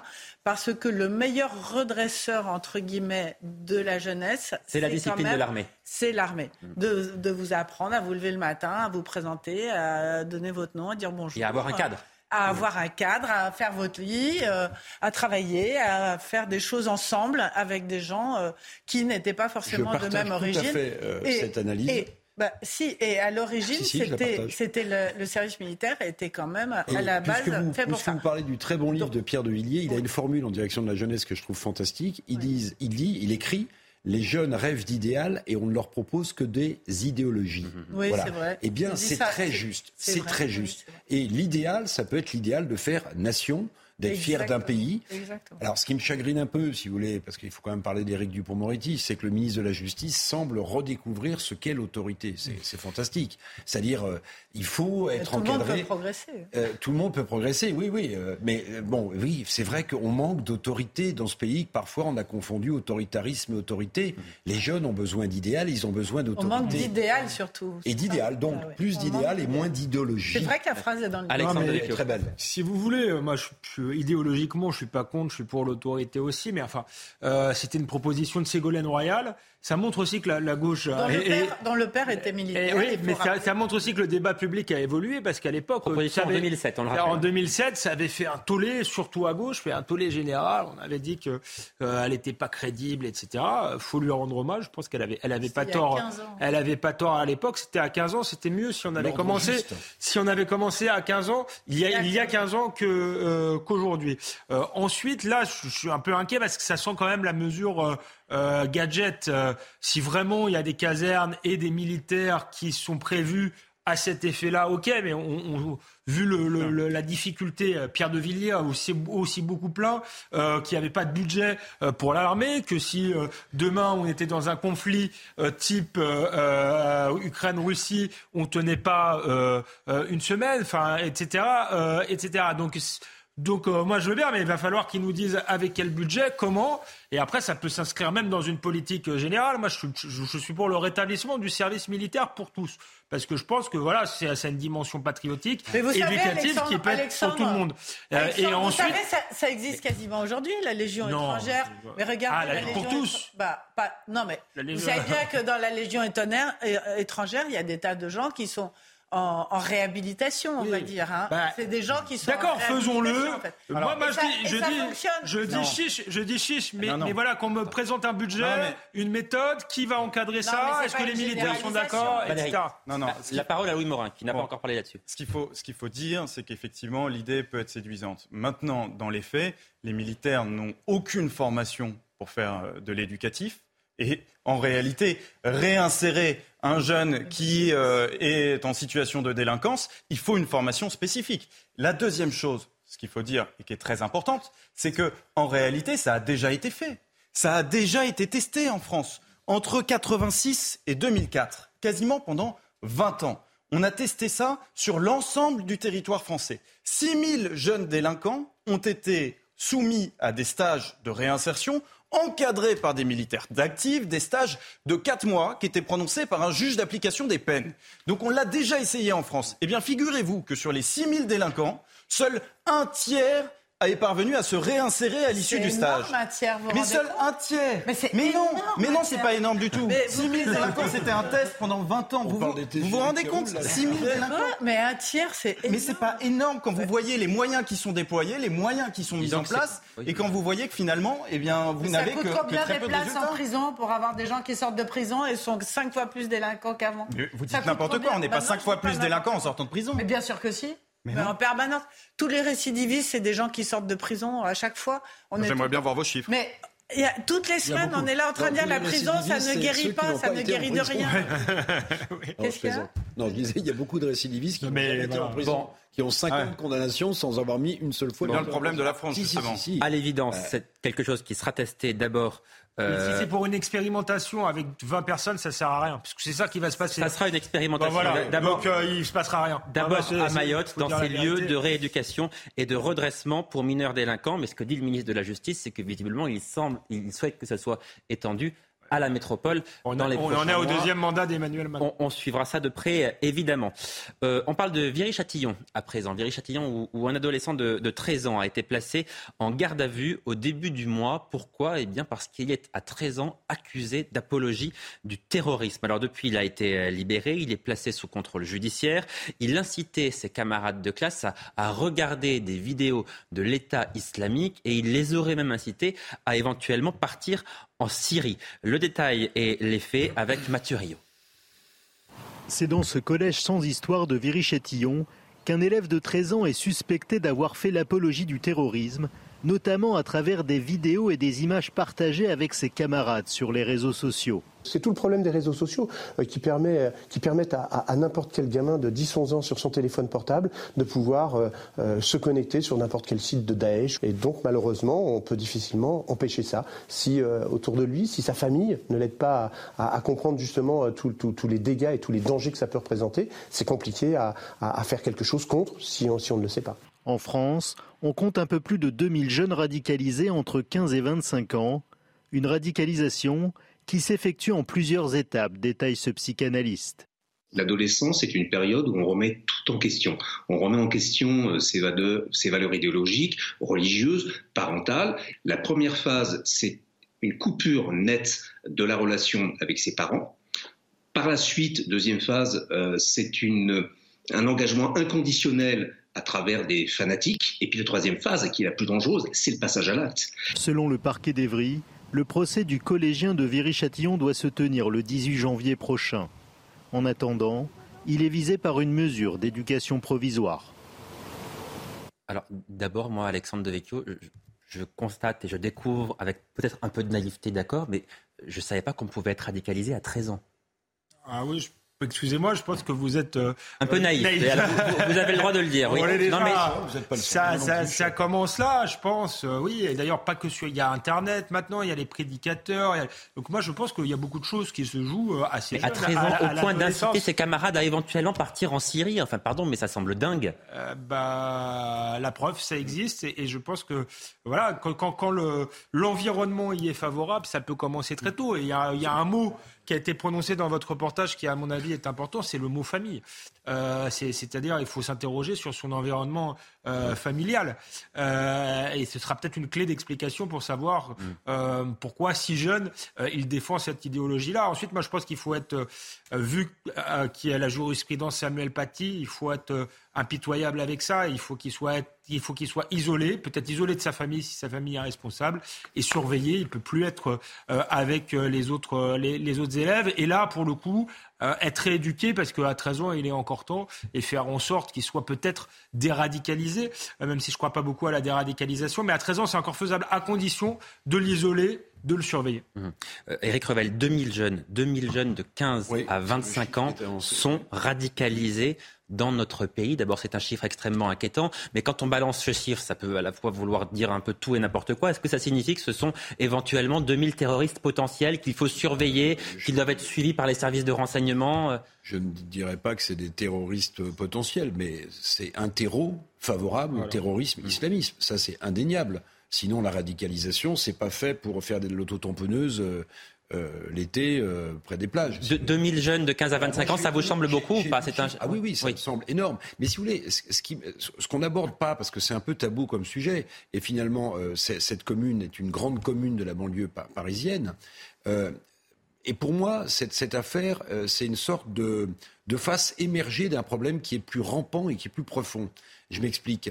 Quand vous discutez avec des maires de, banlieue, notamment parisiennes, ils vous expliquent qu'il y a beaucoup, un certain nombre d'enfants euh, musulmans qui sont déscolarisés, euh, dont l'enseignement est, dispensé euh, dans des appartements par des gens dont l'enseignement n'est contrôlé absolument par personne, et que parfois même les frères musulmans qui sont présents dans certaines banlieues alimente et paye des cours gratuits pour que le niveau, et notamment le niveau de connaissance de l'islam, soit suffisant.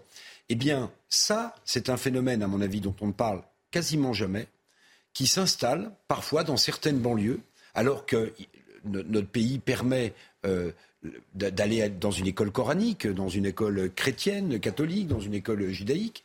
Eh bien, ce phénomène-là, euh, qui se fait à bas bruit, à mon avis, est un phénomène encore plus inquiétant, dont finalement la radicalisation de cet enfant de 13 ans n'est peut-être qu'une forme d'aboutissement. Je ne dis pas que c'est son cas, mais je dis qu'on n'en parle jamais et que ce phénomène, il est quand même assez présent dans un certain nombre de, de quartiers qui sont identifiés, mais sur lesquels l'État et l'école de la République n'a pas pris. Vous, vous, parlez, vous parlez la loi séparatisme, euh, il y a eu l'interdiction de faire l'école à la maison. D'ailleurs, ça a été contesté, mais le problème, c'est que ça va toucher des gens qui ne sont pas concernés par la radicalisation et je pense que ça n'empêchera pas les écoles salafistes euh, clandestines. Mais l'État en a conscience. Donc ce que vous dites est une, réalité. C'était euh, l'un des objets de la loi sur le séparatisme. Hum. Le, on sait que les écoles dont vous parlez, enfin, pardon, mais une partie de ces radicalisés, une partie de ces mosquées où on radicalise, sont quand même financées, on le sait, par la Turquie, par le Qatar. Le il Qatar. d'autre chose. Je pense qu'il parlait, ça c'est vrai, mais il parlait d'autre chose. Il parlait de, ce qu'on appelle les écoles clandestines. Clandestines, absolument. Mais moi, je, parle des écoles effectivement qui, existent, qui sont aujourd'hui encore légales. Je parle des mosquées où on radicalise quand même aussi euh, encore malheureusement beaucoup dans certains quartiers. Et, cet argent-là, pardon, est déversé par la Turquie, est déversé aussi par le Qatar. On, Voire par de l'argent public. on, le sait. Et pardonnez-moi, mais le chef de l'État était au Qatar encore dimanche dernier. Il s'est réjoui de la bonne organisation de la Coupe du Monde. Tous les dirigeants européens ne se sont pas émus outre mesure de la corruption du Qatar au Parlement européen. Enfin, je, veux dire, excusez-moi, mais est-ce qu'il n'y a pas un problème aussi de nos responsables politiques qui euh, tolèrent quand même beaucoup de choses parce que le Qatar, euh, euh, eh bien, il considère qu'on ne peut pas s'en passer? Je ne sais pas, je sais pas s'il faut faire des raccourcis de ce type. Vous pensez que c'est un raccourci? Je pense qu'à l'âge de 13 ans, mais ça peut être plus tôt. Hein. Il y a des pays où où, vous savez, les gamins, ils sont embrigadés à 7 ans, 8 ans, 9 ans, 10 ans. Enfin, ça commence très, très jeune. C'est dans la façon d'aborder l'éducation, c'est dans ce qu'on leur raconte, c'est le prisme par lequel euh, ils voient le monde, en fait, que les choses, euh, enfin, Eric Revel l'a très bien dit, hein, je trouve. C'est-à-dire qu'ils sont inculqués, on leur inculque. Mais qui, quand vous dites il, c'est qui il Il, pardon, ils, ce sont aussi parfois des clubs de sport qui vont chercher les gamins à la sortie de l'école et qui sont financés par le Qatar ou par la Turquie. pardon. Les, clubs de sport ne sont pas forcément financés par la Turquie ou le Qatar, malheureusement. Ils sont parfois même financés Peut-être aussi, mais on, sait que certains pays déversent de l'argent. On, peut, couper les finances. Euh, c'est un environnement éducatif, socio, culturel, éducatif autour d'eux, dans leur environnement proche, que ce soit via leur famille, via leur enseignement, via leur religion, etc., qui les embrigade dans une vision euh, du monde euh, qui est complètement qui, qui, qui, qui leur donne l'apologie du terrorisme, de la révolte, etc. vous, avez bien évidemment raison de parler des écoles privées et des enseignements occultes. Hein. C'est un vrai sujet qui a été traité d'ailleurs récemment par Emmanuel Macron et par euh, Gérald Darmanin, vous l'avez dit, Eric Revel. Mais la réalité sur cet enfant, c'est qu'il a grandi dans une école de la République. C'est qu'il était scolarisé au sein d'une école de la République. Et permettez-moi de vous dire que c'est probablement ça qui est encore plus inquiétant. C'est-à-dire qu'on a un enfant qui a reçu un enseignement républicain, qui aujourd'hui se trouve valorisé, à euh, eh bien, euh, relayer les thèses de Daesh aux yeux de ses camarades.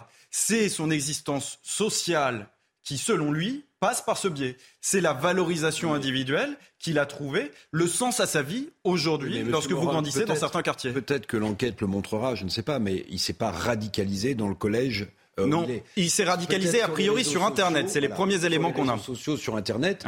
Et peut-être qu'il a été au contact de, de, cellules, on verra. Bien sûr. Dont on parlait, c'est-à-dire de, groupes d'enseignement euh, euh, islamistes peut-être également orienté à un moment donné de sa vie. Je n'en sais rien. Mais Évidemment que c'est inquiétant d'avoir un collégien dans l'école de la République, dans un collège de la République, il n'y a pas de doute. Mais évidemment, il faut, il faut, il faut être clair, c'est pas là qu'il s'est radicalisé. Non, non, non. non, On va écouter Pascal Neveu, qui est, qui est psychanalyste et que vous avez déjà entendu dans, le reportage euh, précédent.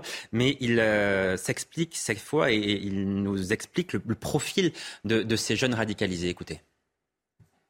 On observe dans toutes les études que euh, deux tiers euh, de ces radicalisés n'y connaissent rien en religion. C'est-à-dire qu'ils ils deviennent adeptes, un peu comme dans une secte, euh, de certaines pensées fanatiques qui les amènent effectivement à avoir ce genre de comportement, comme dire, avoir des blogs, faire des vidéos sur TikTok, etc.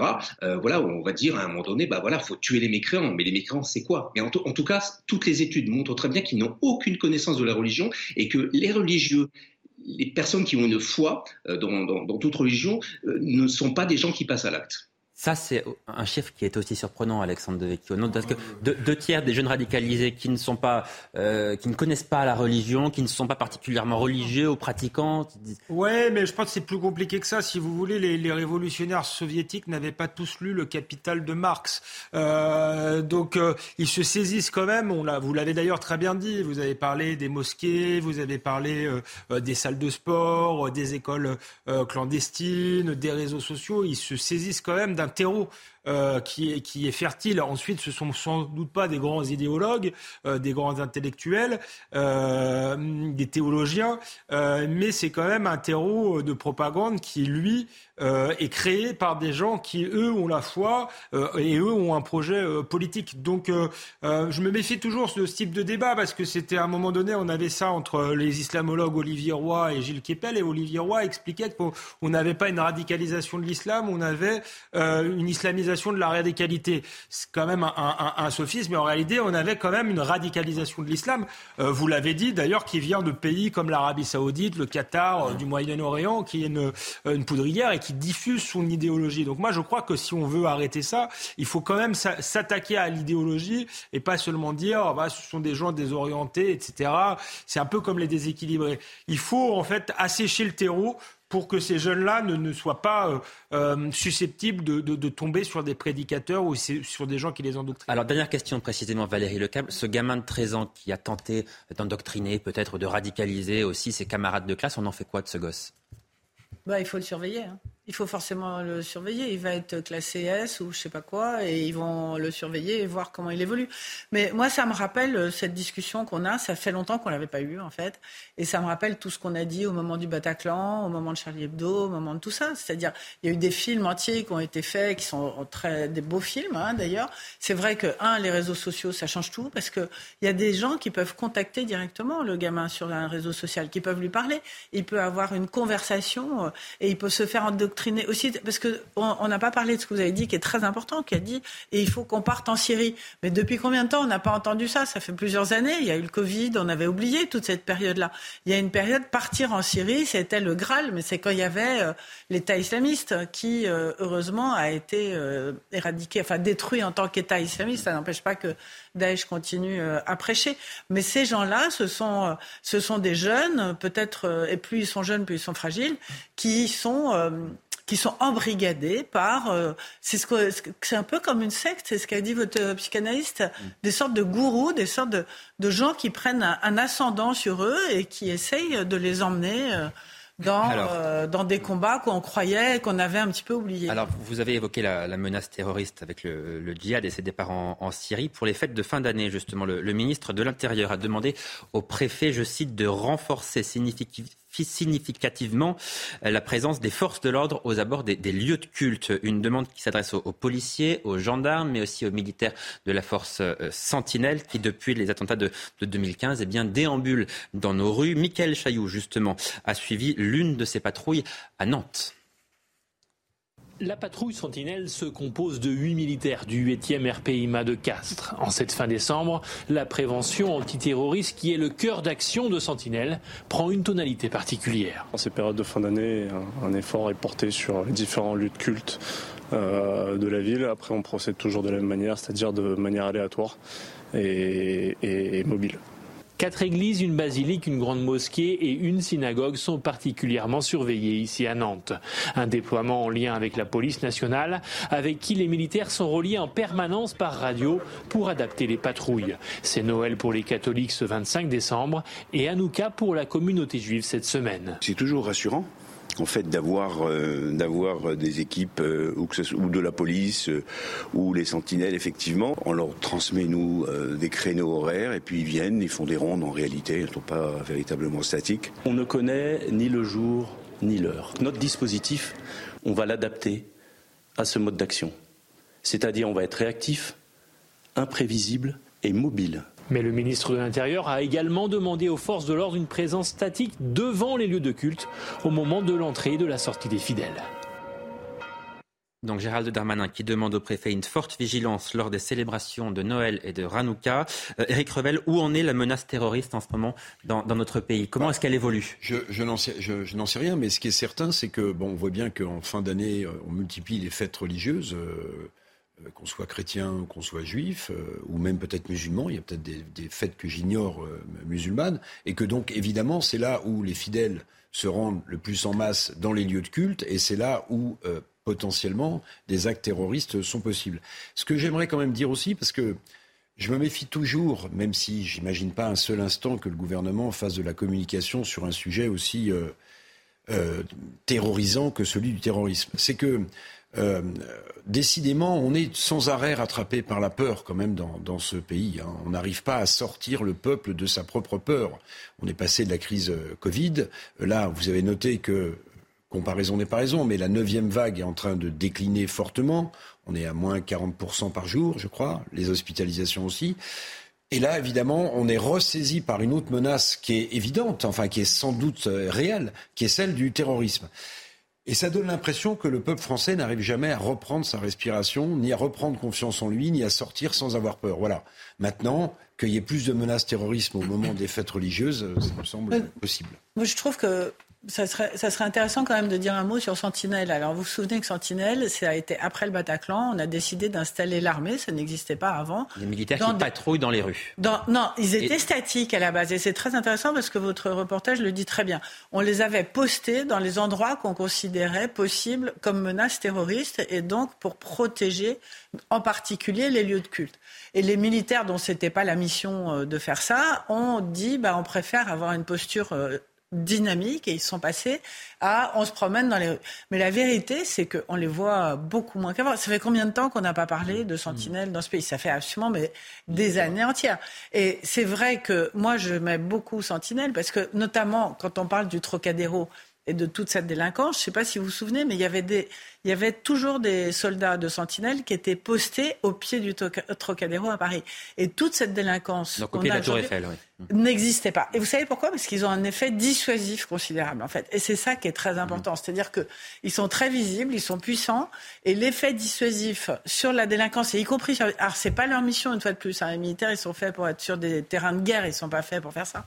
Mais ça avait un effet que je trouvais, moi, extrêmement euh, bénéfique. Et du coup, euh, je revois avec une certaine nostalgie euh, ces amis de je voudrais, Je, voulais vous, montrer ces, ces, chiffres qui sont des chiffres pour l'ensemble de l'Europe. Si on prend les, les, chiffres de 2020, en 2020 en Europe, il y a eu 57 attentats ou attentats déjoués en, en, en l'occurrence. 57 attentats qui ont été réalisés ou déjoués. Il y en a eu 15 en 2021. Donc on voit quand même manifestement que euh, la menace est moins forte aujourd'hui qu'elle ne l'a été hier, Alexandre Devecchio.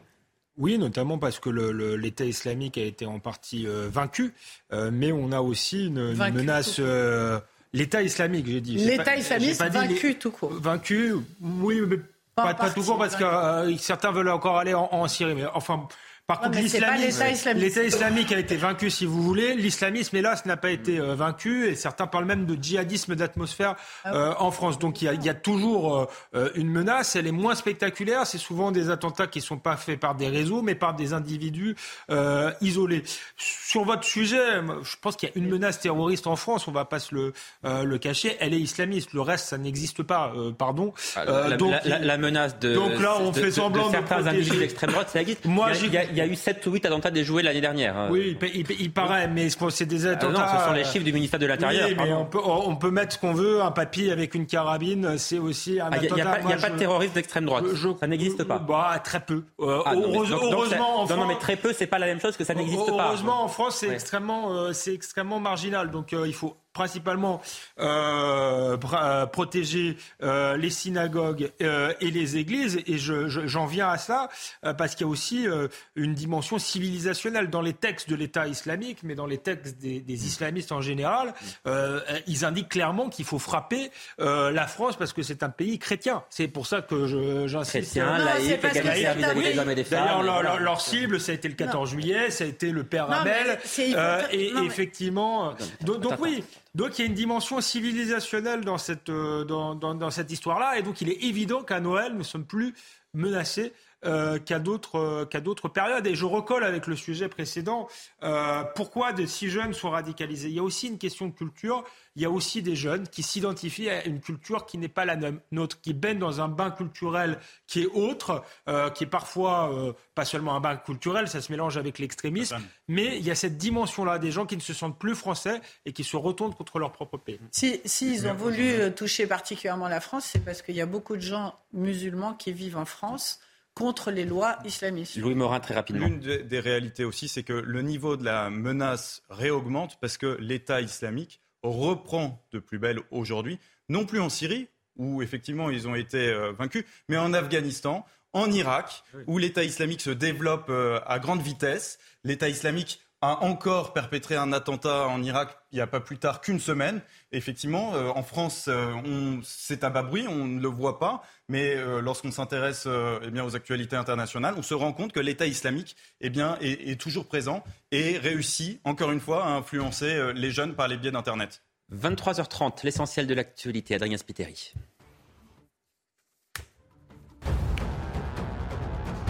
2 millions de volailles abattues en décembre, conséquence de la grippe aviaire. Face à cette situation, le gouvernement veut réagir.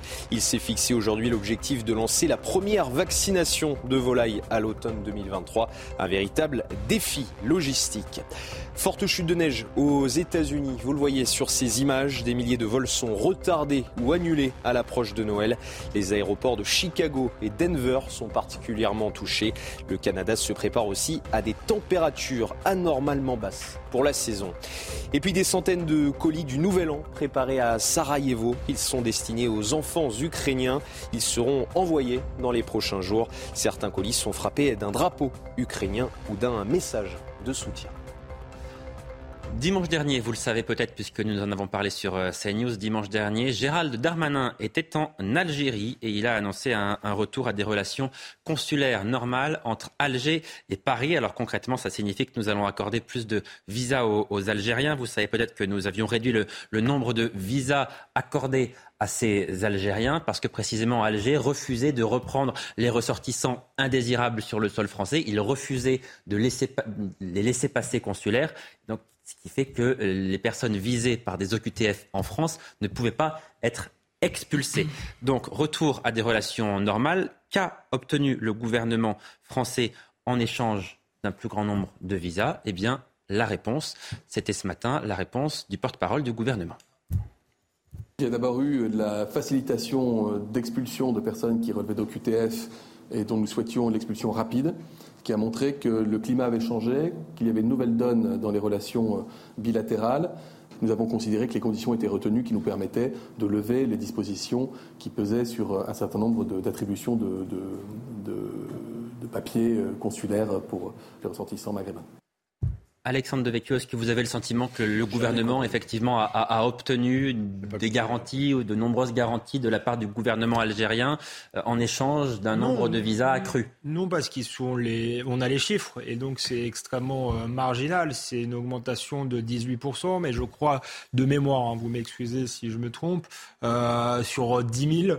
Au, premier semestre, au premier semestre 2022, premier semestre de cette année, l'Algérie a accepté de reprendre seulement 18% des personnes oui, que voilà. nous Avant, c'était 0,2%. Il faut doit faire quelque chose euh, comme 70 euh, personnes, je crois, euh, sur 10 000. Donc vous voyez que c'est quand même assez peu.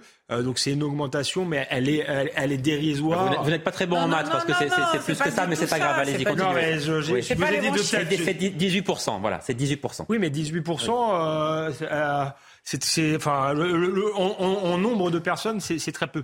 Euh, je crois que c'est c'est c'est 18% sur 3000 exactement, je vous le dis. Donc ça fait à peu près 400 euh, personnes, si vous voulez. Allez. Oui, bon, d'accord. Euh, allons-y, peu importe. Mais bon, vous voyez que 400 personnes par rapport très au, peu, on est flux, euh, c'est très peu. Donc le gouvernement n'a rien obtenu. C'est ce que nous dit Olivier Véran. La question, c'est pourquoi euh, Est-ce que c'est à cause euh, du gaz? Parce que euh, n'ayant plus le gaz russe, l'Europe aura besoin du, du, du gaz algérien. Mais dans ce cas-là, pourquoi créer les mêmes conditions pour, pour la Tunisie et le Maroc, parce que ça a été le cas aussi. Dans ce cas-là, ça peut être la crainte du, du terrorisme. Euh, mais en tout cas, ça, ça, ça, démontre un manque de volonté sur euh, cette question-là et un manque de transparence. Parce qu'à la limite, si on fait des arbitrages, si on dit bah, on est obligé parce que le gaz, parce que le terrorisme, parce que X réseau, eh bien, il faut le dire, euh, il faut euh, prendre l'opinion à témoin. Là, ce qui est non seulement moi, je pense que l'urgence était d'engager un bras de fer avec l'Algérie, euh, comme d'ailleurs l'avait voulu Emmanuel Macron. Euh, mais s'il changeait de position, il aurait été bien de, de le faire publiquement. Et là, ce qu'on peut leur reprocher doublement, en plus de changer de politique, c'est de l'avoir fait pendant la finale de la Coupe du Monde. Alors euh, là, il a été obligé de s'exprimer. C'est Olivier Un peu en catimini, qui mais ça a été fait en catimini. Donc voilà, c'est une capitulation en catimini. C'est ce qui est en train de se passer. Et Eric Revel, est-ce que vous diriez que la France a perdu son bras de fer avec l'Algérie? Mais je, crois qu'on ne l'a jamais réellement engagé. Je veux dire pourquoi? Parce qu'en réalité, depuis le voyage d'Elisabeth Borne avec 17 euh, ministres il y a quelques semaines, en fait, la normalisation en termes de visa était déjà en marche pour une raison très simple.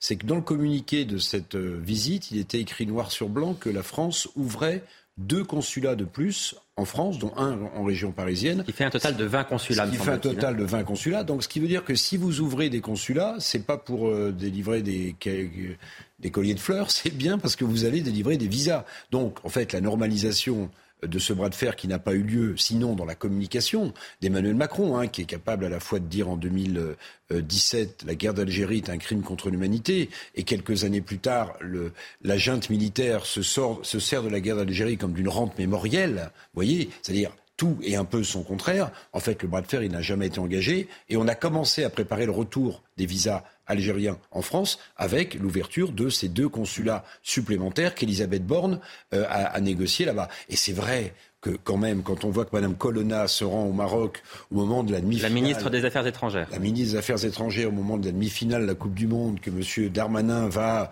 aussi en pleine... Le jour de la finale. Voilà, les Français ont l'esprit ailleurs. Bon, tout ça n'est pas très sérieux. Je vais vous dire, moi, ce que j'aime bien, c'est les choses claires, nettes et précises. Ce que j'aurais aimé de la part de M. Véran, par exemple, ou de M. Euh, Darmanin, lorsqu'on aura l'occasion de l'interroger, c'est lui dire combien de visas par an en plus pour les Algériens qui viennent en France combien de laissés-passer consulaires à mettre en face. Moi, c'est les deux chiffres qui m'intéressent. Le restant, si vous voulez, c'est on, on peut dire tout et absolument n'importe quoi. Et d'ailleurs, plus d'une fois, je me suis dit, je ne comprends rien à ce que dit Olivier Véran, alors je me concentre. Et c'était fait pour que vous ne compreniez rien, précisément. Voilà. Louis, Morin, est-ce que vous diriez effectivement que les choses ne sont pas claires et que le gouvernement, sur ce dossier-là des visas accordés euh, à l'Algérie, au Maroc ou à la Tunisie, vous diriez que le gouvernement a voulu cacher certaines choses, peut-être aux Français? Bien sûr, et c'est une évidence, et je crois qu'Alexandre de Vecchio euh, a bien touché du doigt le vrai sujet, c'est-à-dire le gaz, en réalité, on a besoin du gaz algérien aujourd'hui et donc on a accepté un certain nombre de concessions qu'on n'aurait jamais acceptées si jamais on n'était pas dans cette Pourquoi ne pas dire les choses clairement aux Français alors Parce que eh bien, parce que c'est quand même un petit peu honteux, excusez-moi, mais on, a voulu jouer le bras de fer, et puis finalement la France, qui est quand même un, grand pays, euh, eh bien, euh, s'aplatit devant euh, l'Algérie, et s'aplatit quand même sur une question qui est quand même euh, pas des moindres, euh, la question de sa sécurité intérieure. sensible en France, les OQTF, évidemment, en ce moment, c'est quelque chose de très sensible politiquement. Exactement. Et alors, ce qu'il faut souligner, c'est que l'essai qui avait été fait, c'était euh, donc de réduire de 50% le nombre de visas alloués donc euh, aux pays du Maghreb, au Maroc, à l'Algérie, et de réduire d'un tiers pour la, pour la Tunisie. Et euh, effectivement, euh, cet effet n'a pas vraiment montré de, de conséquences, de conséquences notables. Mais en réalité, ce qu'il faudrait faire, et ce serait la proposition qui me semble aujourd'hui être la plus juste, c'est de dire, eh bien, on calque notre taux d'acceptation des visas sur votre taux de laisser-passer consulaire. Voilà, ce serait assez clair comme ça, de dire voilà, c'est dorénavant notre règle, et si vous n'acceptez pas de délivrer des laissés-passer consulaires, eh bien nous, on n'acceptera pas de délivrer des visas. Ce sera automatique. Valérie Le Cab, la France est, trop faible avec ces pays comme le Maroc, l'Algérie non, mais pour répondre à Eric Revel. Et, répondre à ma question aussi, s'il vous plaît, je vous en prie. Non, mais trop faible. Non, mais ça va être dans la réponse. Pour donner le chiffre exact, les OQTF qui étaient acceptés par l'Algérie avant le faux bras de fer, le semi bras de fer, c'était 0,2% et aujourd'hui c'est 18%. Donc on peut voir le verre à moitié plein ou à moitié vide. On peut dire ils ont été faibles parce que 18% ça reste un chiffre qui n'est pas important et on peut dire ce simili bois de fer a quand même permis de passer de 0,2 à 18. Ça dépend comment on regarde les choses. le, moitié plein ou le moitié vide c'est 50%. Hein. Non, mais, moitié, hein. non mais par rapport au nombre de moitié. Non, mais, Valérie, c'est 400 personnes. J'avais plus le chiffre, mais. Oui, mais ça, reste toujours 18%. Le volume n'a pas beaucoup d'intérêt. Bah, si, le volume a quand même beaucoup d'intérêt. Par rapport au nombre de visas, il faudrait connaître combien en pourcentage on accorde de visas, parce que là, on aurait un élément de comparaison. Je suis sûr qu'on va aller chercher pour avoir la réponse la prochaine fois. Deuxièmement, je pense qu'il faut élargir le sujet et prendre un petit peu plus de hauteur. Il y a le sujet de l'énergie et du gaz, euh, comme ça a été dit euh, par Alexandre. Il y a plus globalement le fait que euh, Concernant le Maroc, par exemple, la relation euh, de la France avec le Maroc s'est considérablement refroidie et que apparemment elle est en train de se réchauffer parce que le premier. Le enfin d'accord, mais si on n'obtient rien en échange, pardon, pardonnez-moi, mais c'est un peu inquiétant. La conséquence, c'est que les Marocains, finalement, ils se sont rapprochés des États-Unis et au bout de l'histoire, nous, on s'est retrouvés relégués à parler avec la Tunisie où le président euh, mhm. a euh, un instinct démocratique assez peu euh, élevé et que finalement, pour les intérêts généraux et globaux politiques de la France, on n'était pas dans une situation très confortable, objectivement. Et pour conclure sur ce sujet, entre l'Algérie et la France, vous savez très bien qu'il y a Benjamin Stora qui travaille avec Emmanuel Macron depuis des années et qu'ils sont dans une espèce de perspective de réconciliation euh, après euh, la guerre d'Algérie et de rapprochement, parce qu'on a beaucoup d'Algériens en France et qu'il vaut mieux qu'on vive bien ensemble. Donc ce sujet est plus complexe qu'il n'en a l'air. Donc ce qu'il faudrait voir, c'est si effectivement il y a une proportion de visas accordés qui est euh, en comparaison compatible avec l'augmentation des OQTF. Alexandre Devecchio, il y a une loi immigration qui est porté par Gérald Darmanin, qui arrive en janvier. L'objectif, on le sait, c'est de mieux accueillir ce qu'on désire. En l'occurrence, on va délivrer euh, des euh, titres de séjour aux travailleurs dans les métiers en tension, etc. L'autre volet de cette loi, c'est aussi de mieux expulser. C'est ce que dit Gérald Darmanin. Mais comment peut-on mieux expulser si les pays n'acceptent pas de reprendre davantage leurs ressortissants. C'est-à-dire que là, la loi va se heurter quand même à quelque chose qui paraît euh, être une sorte de muraille de Chine dressée euh, contre le gouvernement. Bah, la, la, réponse est dans votre, dans votre question. Je vous, remercie d'ailleurs de, votre honnêteté. Moi-même, un peu naïf, je me disais, après l'affaire Lola, tout de même, après l'affaire de l'Ocean Viking, cette loi euh, immigration. Je ne pensais pas que ce serait une grande euh, révolution, mais on va quand même obtenir des choses pour limiter un peu de manière marginale les flux. Et là, vous avez raison, en réalité, ça aurait dû s'appeler une loi accueil. Parce que euh, le volet de la loi qui va faciliter l'arrivée de certaines personnes dont on aura besoin comme main-d'œuvre, on le comprend très bien. On comprend très bien comment ça fonctionnait, on comprend très bien comment ça va créer un appel d'air.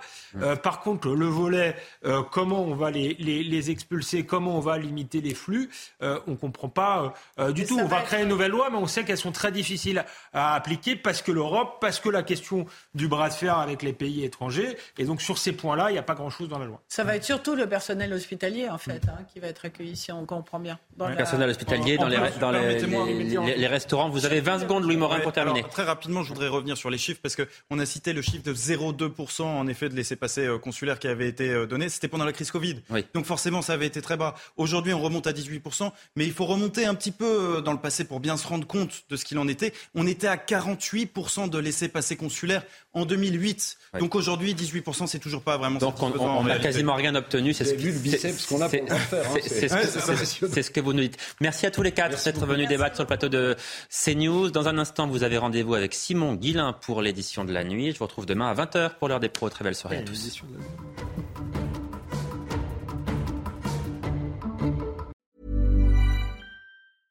Imagine the softest sheets you've ever felt. Now imagine them getting even softer over time. That's what you'll feel with Bowl and Branch's organic cotton sheets. In a recent customer survey, 96% replied that Bowl and Branch sheets get softer with every wash. Start getting your best night's sleep in these sheets that get softer and softer for years to come. Try their sheets with a 30-night guarantee. Plus, get 15% off your first order at bowlandbranch.com. Code BUTTERY. Exclusions apply. See site for details.